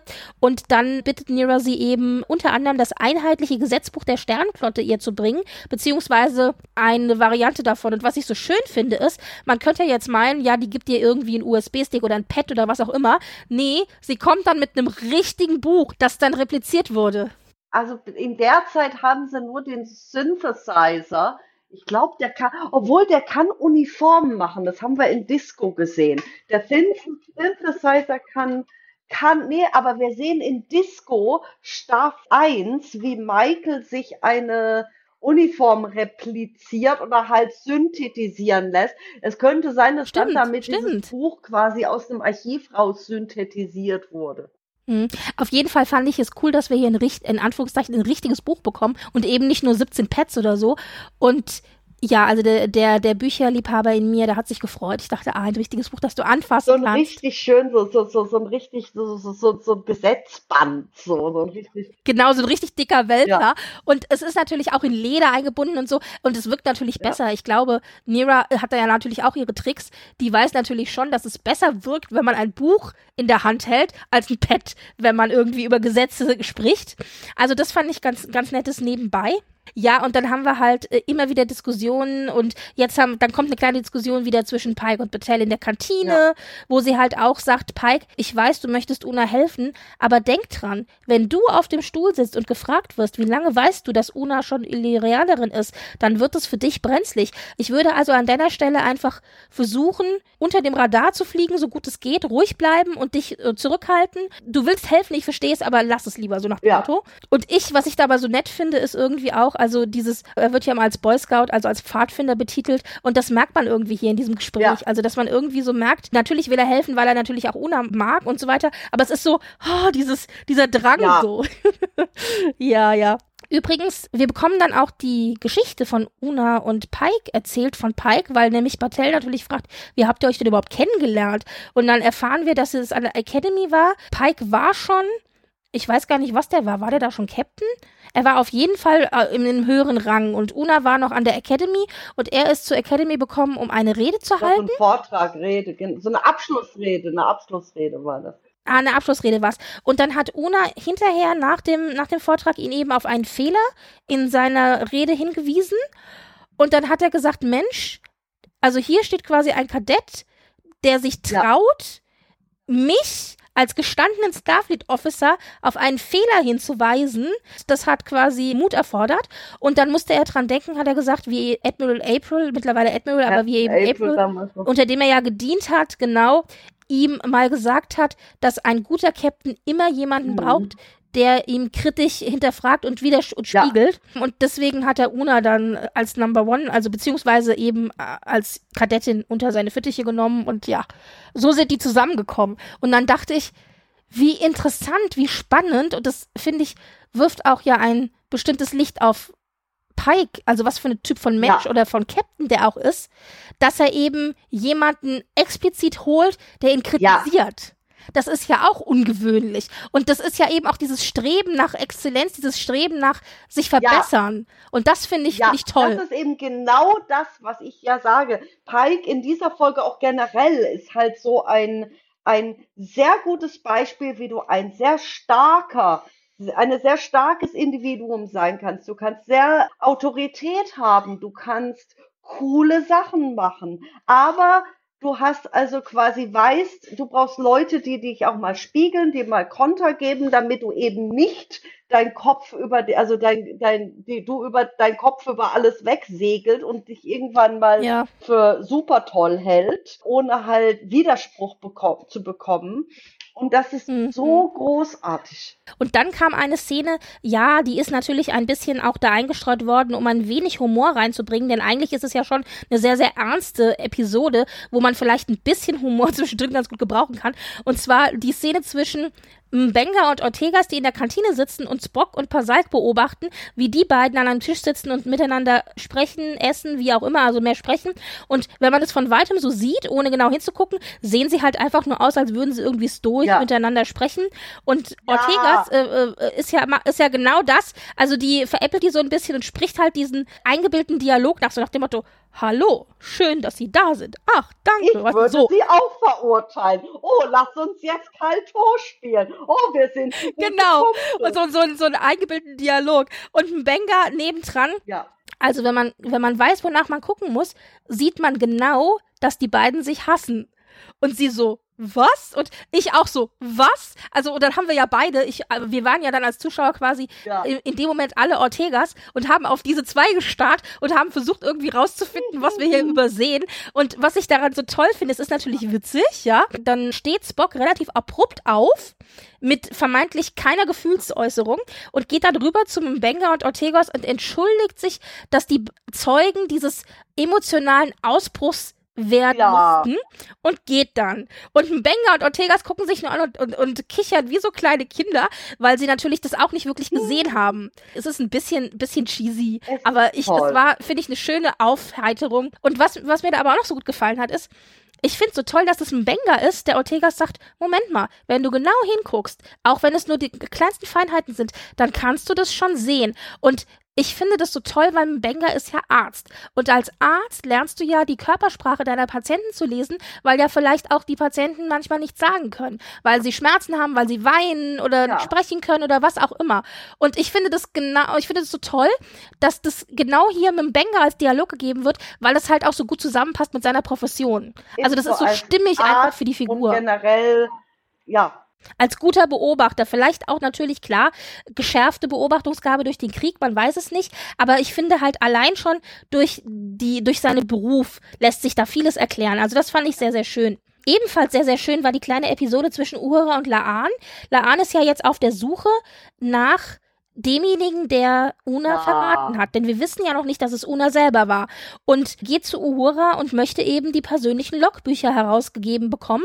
Und dann sagt aber Uhura, nee, Moment mal, das werde ich nicht tun, das ist so, illegal. Nein, ja, das ist illegal. geht schon mal gar nicht. Mach das mal. und ja, und aber was, und sie, was ich aber so schön daran finde, ist, und das setzt im Grunde nur die Entwicklung von Uhura fort, die wir in der letzten Folge ja auch schon gesehen haben, als sie dem, der Typ, der da an ihrem Pult dieses Update machen wollte, ja auch gesagt hat, nee, nee, Moment mal, das ist mein Pult, da möchte ich nicht, dass jemand rangeht, dass sie einfach mittlerweile so in sich selber ruht und so einfach sich, sich, sie selbst ist, dass sie auch genug Selbstvertrauen hat und genug Eigenständigkeit und Selbstständigkeit, dass sie sich traut, einem Vorgesetzten gegenüber Nein zu sagen. Weil das hätte die Uhura aus Staffel nee, 1 nicht gemacht. Nicht. Also das finde ich sehr, sehr schön. Ja auch sagte so, hey, sie war deine Mentorin, so wie du meine Mentorin bist. Also so, so diese Kette an Mentor, Men Mentorship, weißt du? Das sozusagen, das, das finde ich eh genau. eh so toll. Das wird viel zu selten gezeigt, ist, dass es wirklich so diese Mentorenketten geben kann. Und ja, oder dieses Networking, genau, ja. Hm. Also ich wurde von dieser Person quasi mentoriert, dafür werde ich die nächste Person und dann so, so diese Weitergabe von Wissen durch so eine Lineage. Und es wurde mhm. sehr schön da so ein bisschen angedeutet. Das fand ich ganz toll. Ja, ja, ja, ja. Und äh, so hängen ja aber zum Beispiel ja auch April ja. Pike und Una ja. und Patel zusammen. Und dann aber Una Laan Uhura. Also es ist sehr, sehr schön. Da sieht man, wie dann so Äste abgehen von mhm. dem Baum quasi. Ja, ja, sehr toll. Naja, und dann kommt eben ein, die, die Gerichtsverhandlung und die fängt an, dass gegen eine Glocke geschlagen wird. Und ich meine, wir sind beim Militär. Mich hat es sofort erinnert an ja. Marine. Also so eine Schiffsglocke, das klang auch wie eine Schiffsglocke. Und da haben wir natürlich, klar, wir wissen ja, Starfleet, das ist im Grunde Marine im Weltraum. Auf Schiffen, durchs Universum. Wir sind halt nicht mehr auf dem Meer, aber es sind Züge ja. davon noch überliefert, die sich eben in diesem Militärtribunal gehalten haben. Und das hatten wir eben auch schon in der Folge 1.14 in Court Martial, also in der Originalserie. Und da wurde sich natürlich wahnsinnig gut bedient. Man hat sich aber auch gleichzeitig inspirieren lassen. Also zum einen hat man sich ein bisschen dieser Folge bedient, was die Uniform angeht. Und die ja. Abzeichen, die getragen werden, also das war alles im Grunde genauso wie in der Folge. Natürlich ein bisschen modernisiert, aber im Grunde identisch. Auch diese, was ich mich schon bei der Originalfolge gefragt habe, diese sehr spannenden bunten ja, Abzeichen. Ja, das tragen. war ja genau, das sind, also du hast gesehen, das ist halt wie lauter Medaillen das ist wie, wie Lametta, das Lametta, ich genau, weiß nicht, wie das, das im Original heißt, aber das Lametta, genau. das die, das genau, das die Militär, äh, diese Dinger, also diese die Aufzeichnung, halt so genau, richtig Wenn tragen. du dir die anguckst, sind sie alle so ganz, äh, so, so grafische, kleine grafische, dreieckige Elemente, die ineinander gesteckt werden können. Also, also so, sozusagen genau. sehr modulares, futuristisches Lametta. Und man sieht natürlich auch den Unterschied, wenn man dem Vizeadmiral auf die Brust guckt oder einem Spock auf die Brust guckt. Da sieht man halt auch den Unterschied, weil der Vizeadmiral natürlich viel mehr Module dran hat und dann ist es eine ganz andere Form. Also die Grundform ist die gleiche, aber dann strahlt es, halt, ja. kriegt es so Arme nach genau. außen. Also das fand ich spannend. Was auch noch erwähnt wurde im Ready Room zum Beispiel, ich glaube, den hattest du ja auch gesehen, nicht wahr? Ja, habe ich. Also, dass, dass es auch viele neue Dinge gibt, die dabei waren und da hat man sich eben inspirieren lassen. Was man übernommen hat, sind so Uniformen, Abzeichen, zum Beispiel auch der Lügendetektor mit dem Licht. Also, das war ja hier durch das Licht in der Armlehne sozusagen. Das war ein Lügendetektor, wo die ihre Hand drauf gehalten haben. Das gab's in. Auch in TOS schon in TOS und in TNG ja auch. Ja. Ähm, was aber zum Beispiel neu war, waren, glaube ich, diese goldenen Wandpaneele im Hintergrund, oder? Ja, aber das war ja auch ein anderer Gerichtssaal. Ja, ja, aber da hat man sich eben inspirieren lassen und das ja. hat man jetzt übernommen für diese Folge. Also es, da finde ich, hat es wieder sehr schön gepasst, so eine Retro-Schick einfach reinzubringen. Ja, also dass man so einen 60er-Jahres-Stil geatmet hat, der aber trotzdem irgendwie frisch wirkte. Genau. Eben, und, und nicht, nicht so, ja eben, also so ein, so ein neue Inspiration, auf jeden Fall sehr schön. Ja, und natürlich klar als erstes Argument, weil ja eben es um genetische Veränderungen geht, werden wieder Khan und die eugenischen Kriege eingeführt und dass es eben einen Grund gibt, warum Starfleet und die Föderation eben keine genetisch manipulierten Wesen äh, eben ja in Starfleet haben möchte und in der Föderation haben wollen. Wenn ihr da mehr wissen, wissen möchtet drüber, dann verlinke ich euch dazu. Wir haben da in PK ganz ausführlich drüber gesprochen und ach und das immer wieder gekeult, aber kurz zusammengefasst, ein genetisch manipulierter Supermensch namens Khan hat äh, die sogenannten eugenischen Kriege, äh, also jetzt ganz versimpelt gesagt, vom Zaun gebrochen, die zu vielen, vielen Millionen von Toten geführt haben. Also die und, übrigens in den 90er Jahren stattgefunden haben und der war eben genetisch manipuliert und ähm, oder genetisch verändert und sollte eben zum Supermensch gemacht werden und das hat aber am Ende dann zu Wahnsinn geführt und ja, naja. Also äh, sehr, sehr versimpelt. Was das betrifft, noch auf Mastodon irgendwo, ich glaube, das war Mastodon heute, eine interessante Äußerung gelesen, hat jemand gesagt, so ja, damals eugenischer Krieg und die Nachfahren, dann haben sie quasi auf besonders jetzt, jetzt Psychopath oder soziopathische Genies gezüchtet, was aber dann natürlich dann zu sowas wie wie dem eugenischen Krieg führt, aber ein genetisch veränderter Mensch oder ein Individuum muss ja kein soziopathisches Genie sein, sondern siehe zum Beispiel eben, eben jetzt bei Menschen so jemand wie Julian Bashir. Und ja, das eben. Das, den wollte ich auch noch erwähnen. Genau, weil, weil, weil es halt diese, diese, quasi diese sofortige Annahme, jemand ist genetisch modifiziert, das muss ja gleich ein, ein soziopathisches Genie sein, das alle in den, mit dem Krieg, mit Krieg und Dominanzgekämpfe in den Ruin treiben will. Ohne überhaupt mhm. zu fragen, ja, zu was wird denn sonst vielleicht genetisch modifiziert, nicht unbedingt optimiert, sondern modifiziert. Ja. Ja, genau, weil ich verwechsel immer die Folgen, aber das war, glaube ich, in Dr. Begier, I presume, oder? Genau. Da war genau. es doch, Dr. wo das rauskam, ja. die DS9-Folge, genau. Da hieß es auch vor knapp über 100 Jahren hatten wir den letzten Fall. Genau. Und das ist die Folge 516 in DS9. Im Grunde lehnt sich ja diese Folge auch an diese, an die Julian Begier Folge sehr, sehr deutlich an, weil Julian Begier eben auch genetisch verändert wurde und auch, es ist im Grunde genau die gleiche Story und, und auch eben verschwiegen hat, dass er genetisch manipuliert wurde und, und äh, in Starfleet eingetreten der ist. Der Fall ist, der eben bei Bashir erwähnt ist, in Starfleet hatten wir das vor über 100 Jahren. Ja, aber ich habe jetzt nicht geguckt, passt das von der Timeline her? Ja, ja, das ist vor über 100 Jahren. Und Na wunderbar, ist sehr das schön. genau der Fall, der also, wo, wo sie also gesagt haben, die, die Starfleet-Leute, ja, wir hatten das schon mal und deswegen, die haben wahrscheinlich nur nicht viel drüber geredet, aber mach dir keine Sorgen, dann wird dein Vater halt mal für dich dann in, die, in den Knast gehen.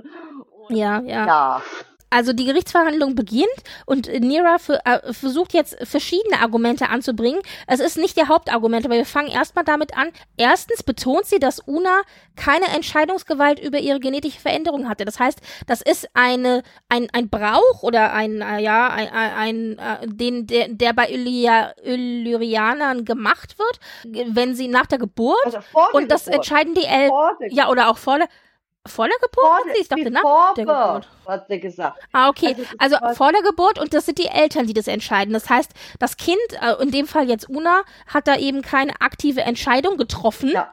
Sondern äh, die, die muss dann quasi damit leben. Weil ja? ihre Eltern, und ich kann mir halt vorstellen, dass bei Illyrians, so wie es halt da in der Folge in der ersten Staffel war, bei Ghost of Illyria, wie sie halt auch er erklärt hat, so, nee, wir machen das nicht, um irgendwas zu dominieren, sondern um, an, für, um irgendwo in einem Ökosystem leben zu können. Wie zum Genau. Beispiel in diesem Nebel, dass die natürlich darauf Genau. äh, und natürlich halt auch die Sachen wie Infektionen abwehren, ist das halt sowas wie ja Brauch, wie auch immer, wie, wie Kinder zum Beispiel geimpft werden oder zum Beispiel ganz hanebüchenes Beispiel, aber ja, oder wenn man an das Judentum genau, denkt, die genau, das wollte ich sagen. Ach, das wollte ich auch, entschuldige. Das wollte ich nicht entschuldige. sagen. So, das war ja in einer Zeit, wo quasi diese Beschneidung auch wohl ein, äh, äh, einen medizinischen oder halt hygienischen Grund hatte. Und warum auch immer.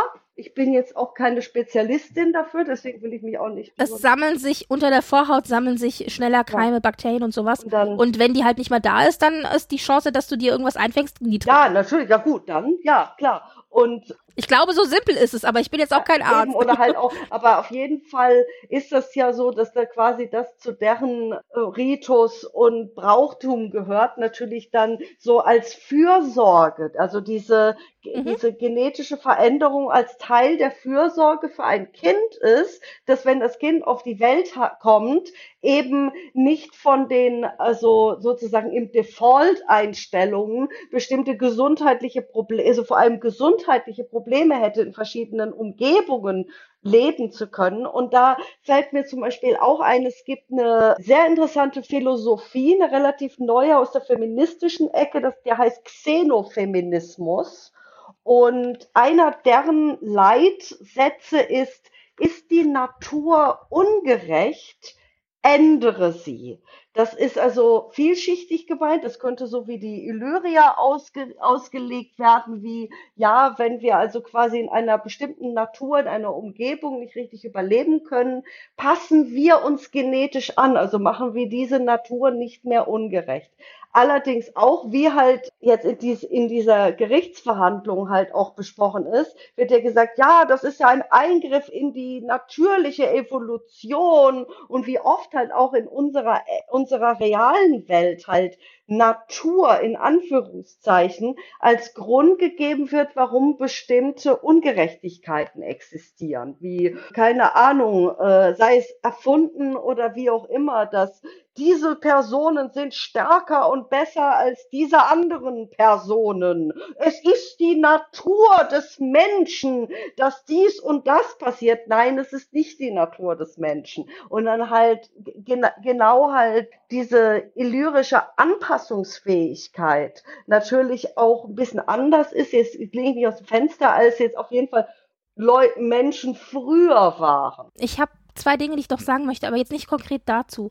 Ja. Erstens, eine Sache, die ich interessant finde oder faszinierend ist, dass ja offensichtlich aber nicht alle Illyrianer die gleiche genetische Veränderung haben. Also man könnte ja meinen, bei einer, zum Beispiel, wenn wir, jetzt, wenn wir jetzt wieder das Beispiel der Beschneidung nehmen, alle werden beschnitten. Also es ist ja nicht so, dass, dass das unterschiedlich wäre Ja. irgendwie, sondern es ist die gleiche Tradition, die alle machen. Und das aber dort eben ist offensichtlich, sagt ja auch Nira, Illyrianer gibt, die eben nicht persen können, nicht durchgehen und die offensichtlich anders sind. Das heißt, das finde ich ganz spannend, dass es da einfach so einen Unterschied gibt, dass die Eltern offensichtlich auch entscheiden, was sie denn jetzt haben möchten für das Kind.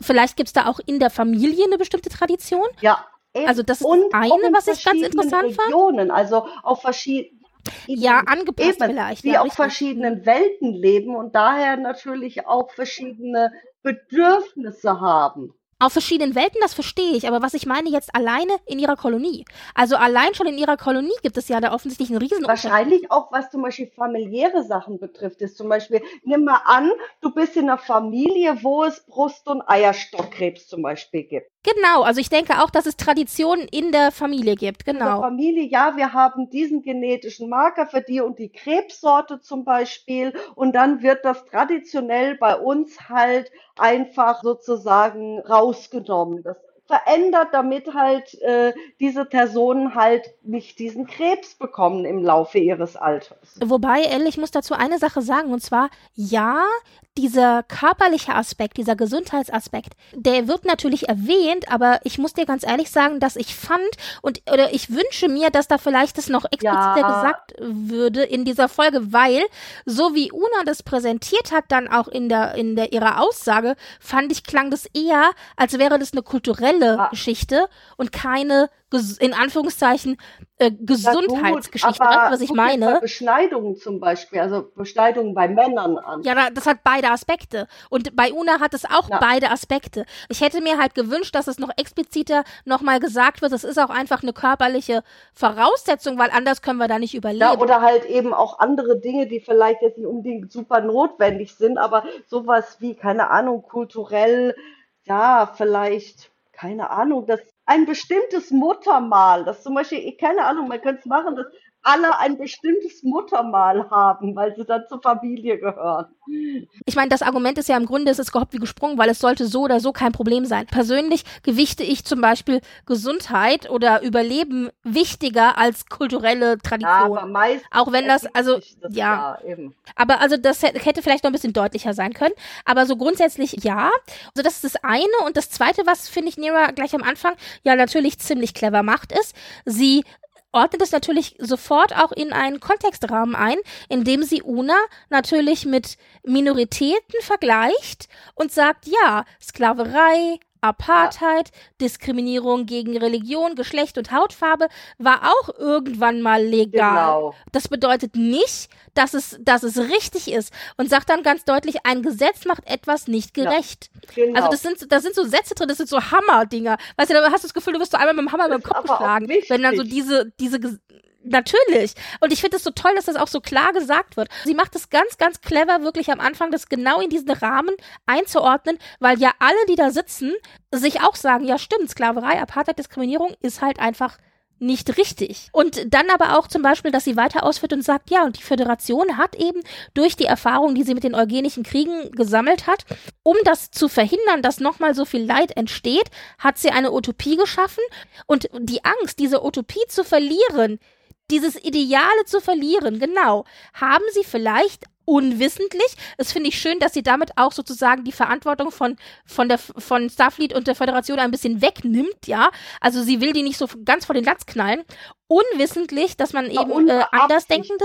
Oder ohne böse Absicht. Richtig, dass man Andersdenkende jetzt verfolgt, aus der Angst heraus, weil man blind geworden ist eben für, für ja. solche Dinge.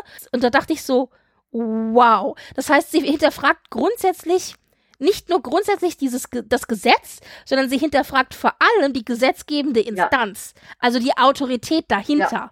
Das ist natürlich Star Trek par excellence. Ja. Und das ist ganz, ganz großartig. Und sie sagt ja eben auch, ja, Starfleet und die Föderation sind nicht perfekt. Das kommt ja dann später noch, dass sie eben sagt, es, sie sind nicht perfekt, aber sie streben danach, sie streben danach, et, etwas Besseres, etwas Größeres Ständig zu werden. Zu und Una sagt ja auch, Richtig, und Una sagt ja auch, sie, sie glaubt auch fest daran, dass das Potenzial dafür ja. da ist. Und das ist also dieses, dieser positive Ausblick. Also, dass man sagt, es ist nicht alles perfekt, man muss einfach auch viel arbeiten, aber der Wunsch ja. hin zu einer Utopie, ja. Das ist das Wichtige, dieses ständige Streben nach was ja. Besserem. Und äh, also es ist halt, es ist halt so pur Star Trek. Ist, ich bin so glücklich mit dieser ja, Folge. Das ist auch toll. ja. Dummerweise haben wir zwischendurch aber nochmal eine kleine Szene mit Captain April. Ich finde erstmal, das war ein guter Einstieg von Nira. So. Dann kommt Admiral April in den Befragungsstand und dann hat, äh, dachte ich dasselbe, was Una auch gedacht hat, nämlich eigentlich ja gut. April ist doch auf meiner Seite. Dummerweise aber ist er für die Gegenseite ja in, im Zeugenstand und das bedeutet, Wahrscheinlich ja, nicht. Ja gut, also im Endeffekt geht es ja darum mit April, dass dann Nira hingeht und ihn zur Befolgung von anderen wichtigen Regeln und Gesetzen der Föderation und vor allem Starfleet befragt, zum Beispiel die erste Direktive, General Order One. Und dann halt damit beweist, er hat ja diese Regel auch gebrochen, aber er würde, wenn er wüsste, dass dass Una genetisch verändert ist, sie nicht für die Sternenflotte empfehlen. Und das, ja, das, das äh, macht, auf Englisch sagt man ruffles a few feathers, also macht so ein paar Leute so ein bisschen wuschig oder halt verstimmt, verstimmt ein, paar ein, paar Leute. Leute. Ja. Also im Grunde will sie damit ja beweisen, dass die Föderation mit zweierlei Maß misst ja. und einfach es diese ganze Gesetzgebung, so wie sie ist und diese ganze Regeln von Starfleet und so weiter, dass das alles im Grunde eine große ja, Heuchelei ist. Genau. Das ist ja das, was sie damit eigentlich sagen möchte. Dummerweise stellt sie damit ja aber auch irgendwie April bloß. Er ist ja auch nicht belustigt, weil er dann später mit Pike dann auch so ihm kurz sagt, was Ambach ist. Pike will noch einen Drink genau. eingießen.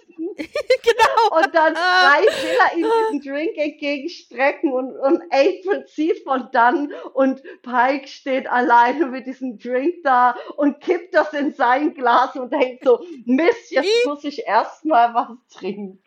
Ich dachte nur so, Pike, recht hast du, ich könnte jetzt auch einen Doppelten genau. gebrauchen. Also so nach dem Motto, nach dem Tag brauche ich einen Doppelten. ja, das war, das war schon, war schon cool. Also Una ist ja da auch nicht so ganz so glücklich, wie das läuft. Und, und sie wirft ja Nera auch vor, dass sie ihre Plattform diese Gerichtsverhandlung eben als Bühne, als Plattform für ihren Kampf, für ihren allgemeinen Kampf eben gegen die Föderation nimmt und dass sie sich eigentlich nur an der Föderation rächen möchte und ihr der Fall um Una völlig schnurz ist und äh, wenn sie auf der Strecke bleibt, dann ist ja. es halt so, ja. Also da ist sie ist sie nicht so glücklich mit. Wir wissen auch noch nicht so richtig jetzt in dem Moment, was mit Nira ist. Wir können sie noch nicht so richtig einordnen.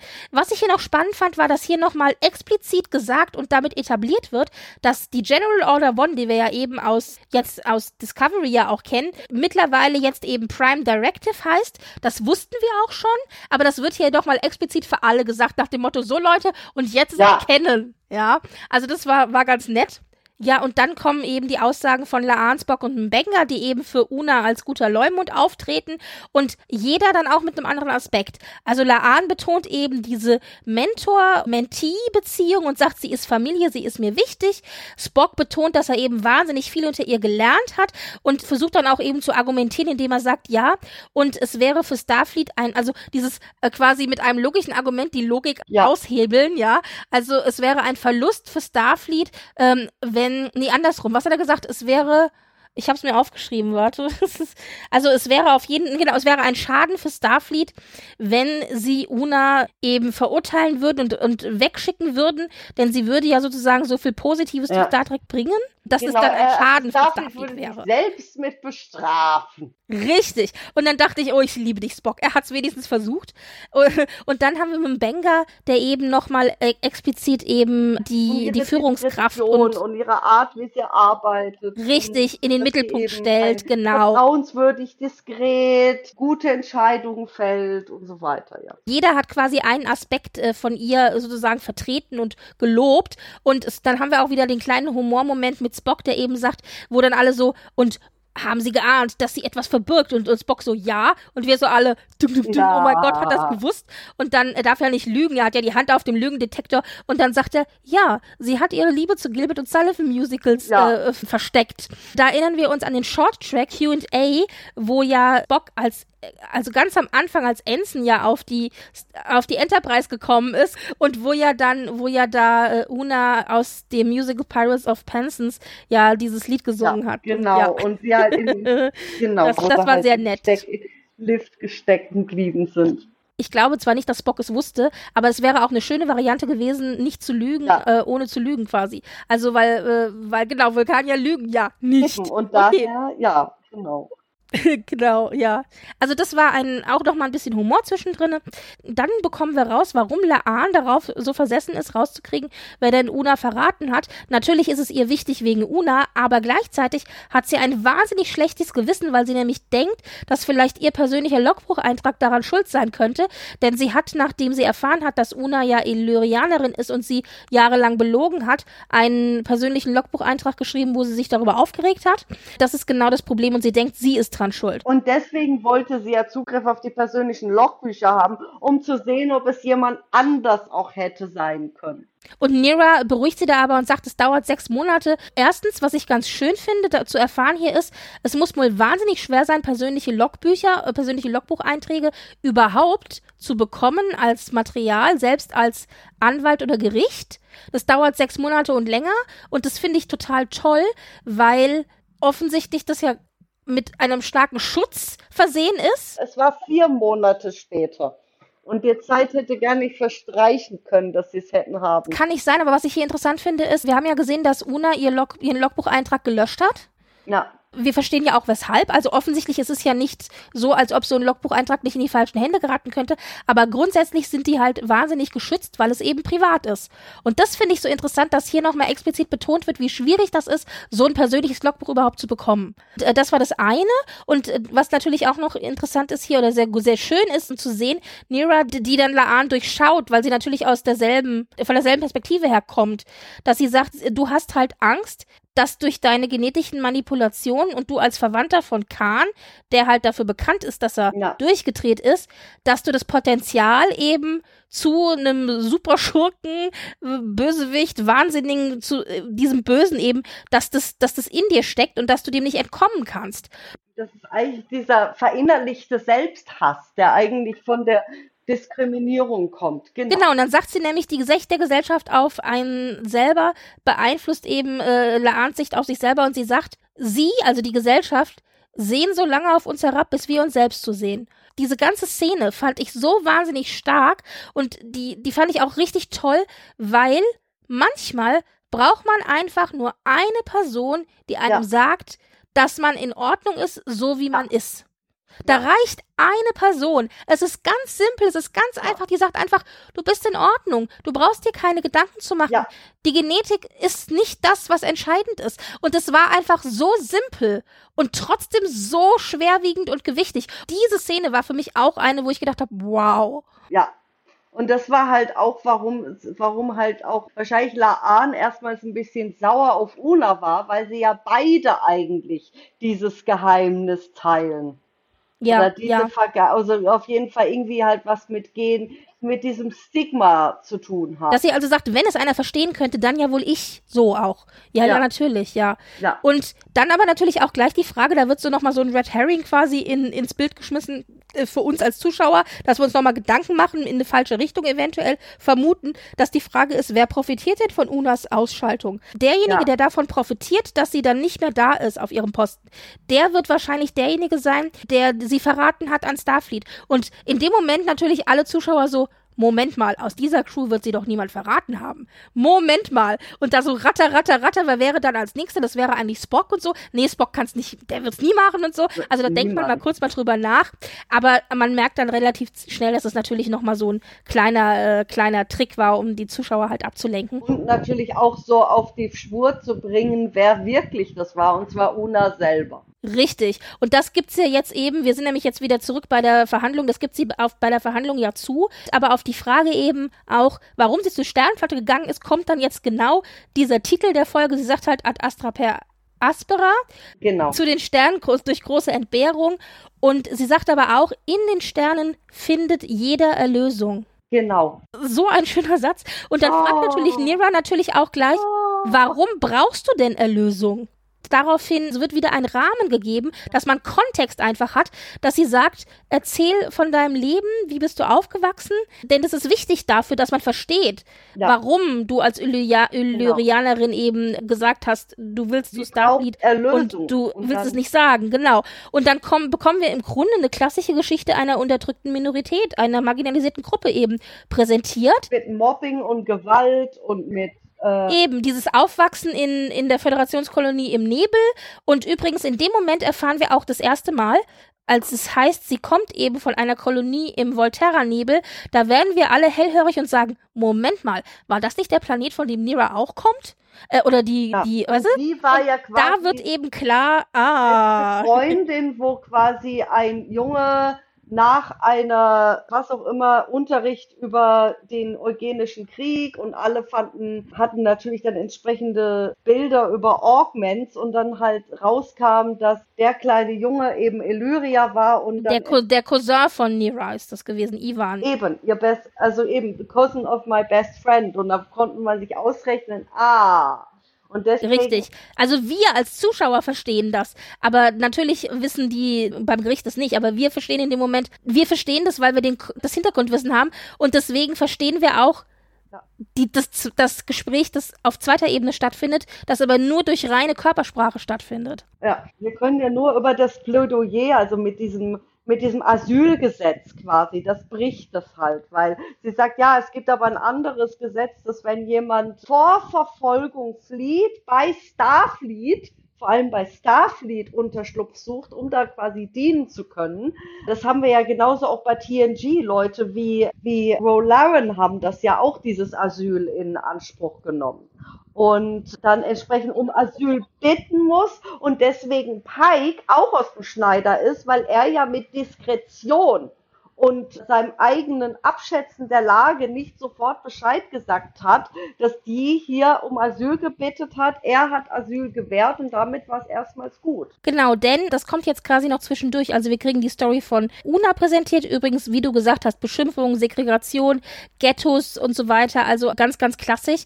Und Nira, die ihr eben vorwirft, dass sie sie nicht verteidigt hat, dass sie eine Lüge, dass sie eine Lüge lebt, dass sie eben abgehauen ist. Und dann Una, die eben sagt, sie hält diese Lüge nicht mehr aus, dieses Doppel Leben und möchte eigentlich das und sich deswegen gestellt hat? Ja, weil ihre Familie ist ja quasi bei der Segregation in die Nicht-Illyria teilgezogen, weil sie halt durchgehen konnten. Dieses Passing. Und das war halt sehr spannend, dass also auch in diesem Gespräch vorher zwischen den beiden, also eine schwarze Frau zu einer weißen Frau darüber gesprochen hat. Also auf der e Ebene von heute, was da, also die schwarze Darstellerin, weiße Darstellerin. Genau. Das ist mir auch aufgefallen und was ich halt aber sehr schön finde, ist eben dieses zweite Gespräch, das nur durch reine Blicke und Körpersprache stattfindet, dass wir halt als Außenstehende, als Zuschauer verstehen, weil wir halt wissen, dass in dem Moment, in dem sie diese Geschichte von ihrem Beinbruch erzählt, die erzählt sie hier auch, die wir ja am Anfang in der Szene gesehen ja. haben, dass sie fast gestorben wäre, weil sich das Bein infiziert hat und ihre Eltern sich nicht ins Krankenhaus getraut haben, weil sie Angst hatten,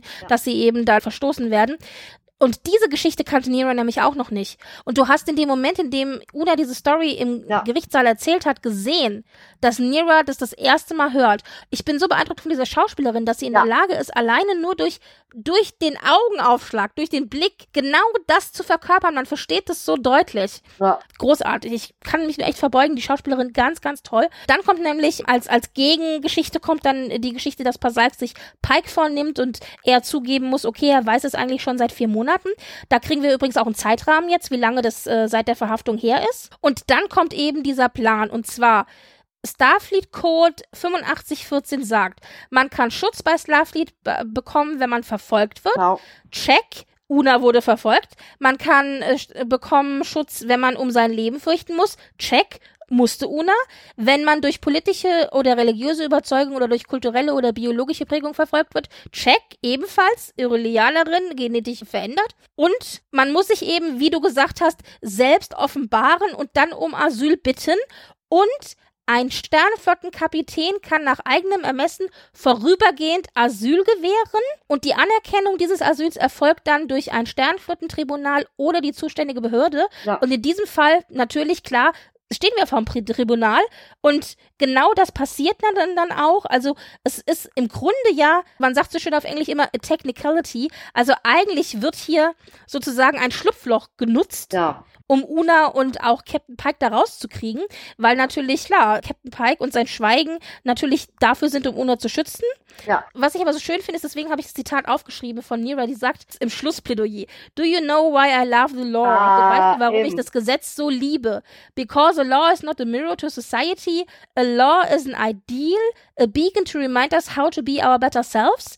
Und dann wendet sie sich eben den Tribunalleuten zu und sagt, All I'm asking you to do today is to be your better selves and enforce the law that favors my client. Also das, das hat so viele richtige Ansätze hier. Also zum ersten Mal dieses, ich liebe das Gesetz, weil das Gesetz nicht ein Spiegel einer Gesellschaft ist. Das Gesetz ist ein Ideal, das eben uns daran erinnern soll, ein besseres Selbst zu sein. Ich finde, das klingt auf Deutsch so komisch. Also to be our better selves, genau sozusagen das ständige Verbesserung ist auch so ein blödes Wort, eher das ständige das Streben nach ja, oder, oder, oder, Weiter, Weiterentwicklung quasi immer ja. für, für, nach, nach, mit konstruktiven Zielen sich also immer weiterentwickeln zu wollen, immer weiter wachsen zu wollen und nicht zu stagnieren.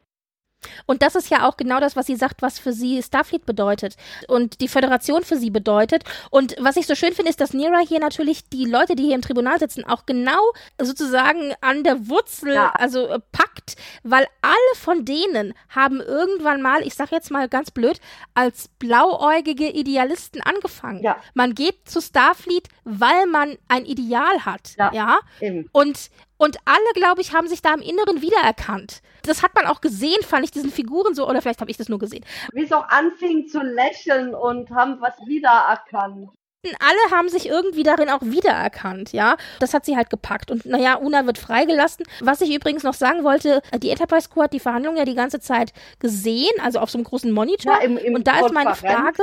Halt, ja. Genau. Also wurde diese Gerichtsverhandlung für, für die ganze Föderation übertragen? nur für oder nur für die Enterprise, weil die da halt auch Zeugen aktiv waren? Ja, ich glaube, das war okay. quasi so gestreamt für, also sonst hätten wir ja gesagt, das wäre, aber ich denke, das ist eher so, ja, die Enterprise Crew und ich denke. Weil es eben die Crew ist von Una und weil da auch Zeugen auftauchen. Ich denke, es war halt auch okay. so, dass halt auf dem Set, da hätten auch mehr Leute sein können, aber wegen Corona-Bestimmungen. Also dieses Ideal eben, dieses Streben nach äh, Verbesserung, aber eben auch Una, die dann explizit nochmal sagt, und ja, ich möchte von der Föderation anerkannt werden und von Starfleet, weil ich eben in ihr das Potenzial sehe, äh, nach was Größerem, nach was Besserem. Ich möchte Teil von was Größerem ja. sein.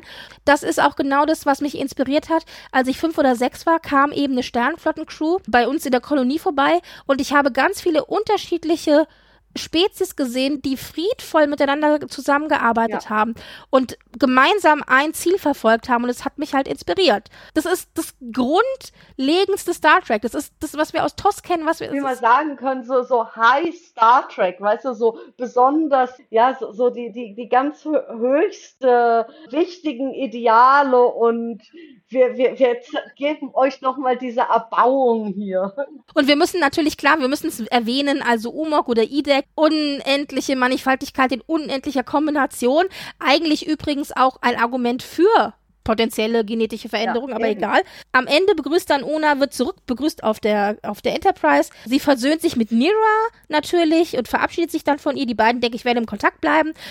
Und hoffentlich kommt die Darstellerin wieder, weil sie super war. Ich hoffe es, Übrigens ja. Ready Room ich hoffe es. Ja gesagt. Yetid Badaki heißt die Darstellerin. Und das Lustige ist, die äh, Rebecca Romaine ist ja schon ein Trekkie selbst aber sie ist noch mal ein härterer Track. Ja, Badaki, genau, genau. Das finde ich, so, find ich so schön. So ich freue mich immer, ich freue mich immer so mit, weil ich denke mir, das wäre für mich auch das Größte als Trekkie, ja. wenn es mein Beruf wäre, also dann in einer, in dieser Serie vorzukommen. Und das, das ist irgendwie das, das ja, schön. Das schön. Übrigens, Interessant hier noch, oder was heißt, ich habe jetzt, glaube ich, tausendmal interessant in dieser Folge gesagt, aber ganz, ganz spannend. Una hat, obwohl sie natürlich freigesprochen wurde, gleichzeitig aber doch ein bisschen schlechtes Gewissen, weil sie halt sagt, ja, also aber für die Illyrianer und auch für diese Problematik, genetische Veränderung, Zulassung zu Starfleet, Föderation und so weiter, im Allgemeinen konnte also mein Fall da jetzt nicht wirklich was tun. Und dann sagt aber Nira, It's a start. Ich bin kein Freund von Starfleet, aber ich sehe hier eben ein Schiff mit einem irelianischen Starfleet Officer als erste Offizierin. Unter der, unter der halt die anderen Leute dienen. Und es ist eben die erste. Und ich meine, das kennen wir ja. Die erste Frau in der Politik, die erste, die erste Schwarze in der führenden Position, ja. die erste, was auch immer. Also die erste ist ja immer das Wichtigste. Die brechen das Eis. Ja, gegen die Dominanz. Und hier ist es genauso. Klar.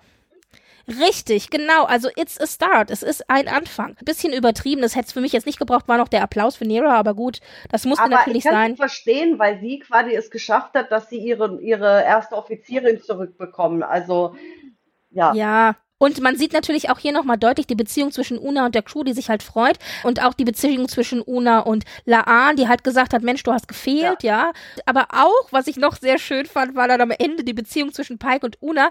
Also die stehen sich erst so ein bisschen awkward gegenüber, dann, dann, umarmt oh. er sie und dann klopft er ihr noch so auf die Schulter, so nach dem Motto, du, so, so, nicht nur so, so ein so, so ein ja kollegial, sondern es war richtig so ein freundschaftliches, fast familiäres. So auch ein erleichtertes, ja, genau. Ich musste dich jetzt ganz arg durchknuddeln. Und ganz ehrlich, er hat ja auch gesagt, in der letzten Folge hat er ja auch gesagt, ich kann nicht weiter meinen Beruf ausüben ohne Una. Das, ich kann mhm. das nicht. Und ich schon so, wow. Also ja, das ist und deswegen, es war so schön. Und, aber dieses dann auf den Arm noch so klopfen, ich glaube, dass, dass die Umarmung war als Freund und das auf den Arm klopfen war als Captain. Aber das war so Bro, Bro-mäßig. Ja, so, ich finde es ein bisschen komisches Wort, ist eher so kumpelhaft. Ja, es waren auf jeden Fall, es war so ein bisschen, als wäre ihm das peinlich gewesen, ja. wenn er so umarmt hat. Aber es war er trotzdem sehr süß. So, naja, gut, jetzt distanziere ich mich wieder. Aber es war halt, er hat sich auch so viel Sorgen um sie gemacht und halt damit ja, zeigt total, er halt auch als total. so eine männliche Figur, der sozusagen eigene zentrale Rolle, der Held ist, zu dem alle aufschauen. Als weißer, äh, ich, für mich ist Pike immer noch bisexuell, aber als ist halt so, er ist nicht vollkommen hetero, äh, der halt, ja, nicht nur Ally, sondern Accomplice ist, also ein Komplize von marginalisierten Leuten und da halt auch eine sehr, sehr reflektierte und sehr, ja, einfach eine verdammt gute Führungskraft. Mm, ja, ich habe noch zwei, drei Schlagworte zum Schluss, aber dann sind wir gleich durch. Einmal im Ready Room fiel das, fiel das Stichwort weibliche Führungskräfte. Da haben wir ja schon ja. drüber gesprochen, aber vielleicht hier, es ist ja Una und Nira und was nicht alles. Aber was ich auch noch toll fand, war die oberste ja. Richterin des Tribunals, war eben auch eine eben. Richterin, wo ich dachte, aber oh, war, schön. Eben, das war aber auch zum Beispiel bei Mather of a Man und bei Drumhead waren es alles Frauen. Das war sehr interessant. Stimmt. Selbst DS9, wo War vor Gericht war, war es eine vulkanische ja. Richterin. Die hatte auch so eine Glocke, übrigens. Mhm. Aber ich weiß nicht, ich glaube, das Gericht, als es um den Holodoc ging, in Author Author, ich glaube, da waren es Männer. Aber bei den meisten sonst, also auch waren es halt wirklich Richterinnen. Ja. Mhm. Aber ich meine, wenn wir hier gucken, also wir hatten ja auch heute durch die Bank weg in dieser Folge, wir hatten Uhura, wir hatten Laan, die immer also als starke Figuren einfach auch dargestellt worden sind und das ist super. Dann fand ich auch noch so typisch Star Trek mäßig, wir haben ja schon immer mal wieder gesagt, oft sind sehr gute Folgen Folgen, die gar nicht das riesige CGI ja, ja. oder so haben, sondern oft sind die richtig guten Folgen die, die eine ganz spezifische Geschichte erzählen und die auf kleinstem ja. Raum stattfinden kann. Und hier Oder ist es genauso. Ja, natürlich. Richtig. Drumhead. Aber doch ganz genau. Um, und richtig. Und natürlich sind wir hier jetzt, How haben much? wir zwei, dreimal die Location geändert, aber im Grunde spielt das meiste dieser Folge im Tribunalsaal. Dieser Tribunalsaal ist ein recyceltes Set von Discovery, das ja erst die Shenzhou war in der ersten Staffel. In der zweiten Staffel war es die Section 31 Brücke. Dann war es dritte, vierte, jetzt wahrscheinlich fünfte Staffel, war es halt das Starfleet Headquarters in der Zukunft. Und jetzt war es halt auch noch in mhm. Strange New Worlds der Tribunalsaal, weil du sagst, dieses Rund in der Mitte und ja, ja, das war mhm. dasselbe Set. Ja, übrigens noch kleiner Funfact am Rande. Jetzt haben wir übrigens auch erfahren, wie lange Una schon in Starfleet ist, nämlich ja. seit 25 Jahren. Also das, das fand ich auch noch ganz nett, dass wir da so nochmal eine Zahl gekriegt haben, eine konkrete. Und was natürlich auch noch, in, noch ganz gut war, ja, wir haben ja über marginalisierte Gruppen gesprochen, über Minoritäten. Und irgendwie kann auch jede Minorität oder Minorität sozusagen diese Folge für sich vereinnahmen. Man hat aber auch natürlich, je nachdem, wo man das sieht, auch unterschiedliche Referenzrahmen. Also ich musste zum Beispiel klar an das Judentum denken und das, den Zweiten Weltkrieg und das Dritte Reich und die Unterdrückung der Juden, während wahrscheinlich ein US-Amerikaner, die sich diese Folge anguckt, eher an Sklaven und die Bürgerrechtsbewegung und so weiter denken wird, also schwarz und weiß eventuell. Und äh, dann aber natürlich auch, richtig, ich denke auch die LGBTQAI-Community äh, und gerade auch ganz aktuell natürlich ja. in den USA. Also das ist natürlich auch, also ich finde, da kann, also da, da steckt einfach so viel drinne, genau, und das kann auch irgendwie jeder so ein bisschen für sich verorten. Also es geht halt einfach um marginalisierte Minoritätsgruppen, die in der Regel eben systematisch und es ist halt auch intersektionell werden. in dem Sinne, dass einfach klar ist, ja, es gibt nicht, nicht in Silos Unterdrückung, sondern Unterdrückung ist meist halt etwas, wo was zusammenhängt. Also Sexismus ja. und Ableismus und Rassismus hängt alles zusammen durch verschiedenste Kontexte. Ja, und ja. Äh, daher ist es natürlich, haben Sie jetzt das Thema genetische Modifikation, wo auch selbst bei Pflanzen im Agrarbereich es ja sehr viel Aufregung gab und gibt zu genetisch manipuliertem Saatgut, wo es gleichzeitig aber auch manchmal eben mittlerweile auch klar ist, auch bei, so, ich glaube auch bei den Grünen wird mittlerweile hier in Deutschland ja klar bei der Partei, ja, es gibt ja auch manche Arten genetisch Pflanzen zu modifizieren, um Krankheiten halt auch abzuwehren, damit halt auch die Ernte besser wird. Und äh, das ist jetzt nicht nur für industrielle Zwecke, sondern tatsächlich auch gesundheitlich für die Pflanze und für die Leute, die das essen, noch besser ist kommt ja auch darauf an, wer genetisch manipuliert. Ob es jetzt Monsanto quasi ja, ist das, das oder ob es irgendwie so eine wissenschaftliche Kooperation ist, international öffentlich gefördert fürs Gemeinwohl. Ja, ja. Science Fiction, finde ich, ist immer dann am besten, wenn es der Gesellschaft quasi einen Spiegel vorhält. Und Star Trek war immer schon am besten, wenn sie solche Folgen hatte.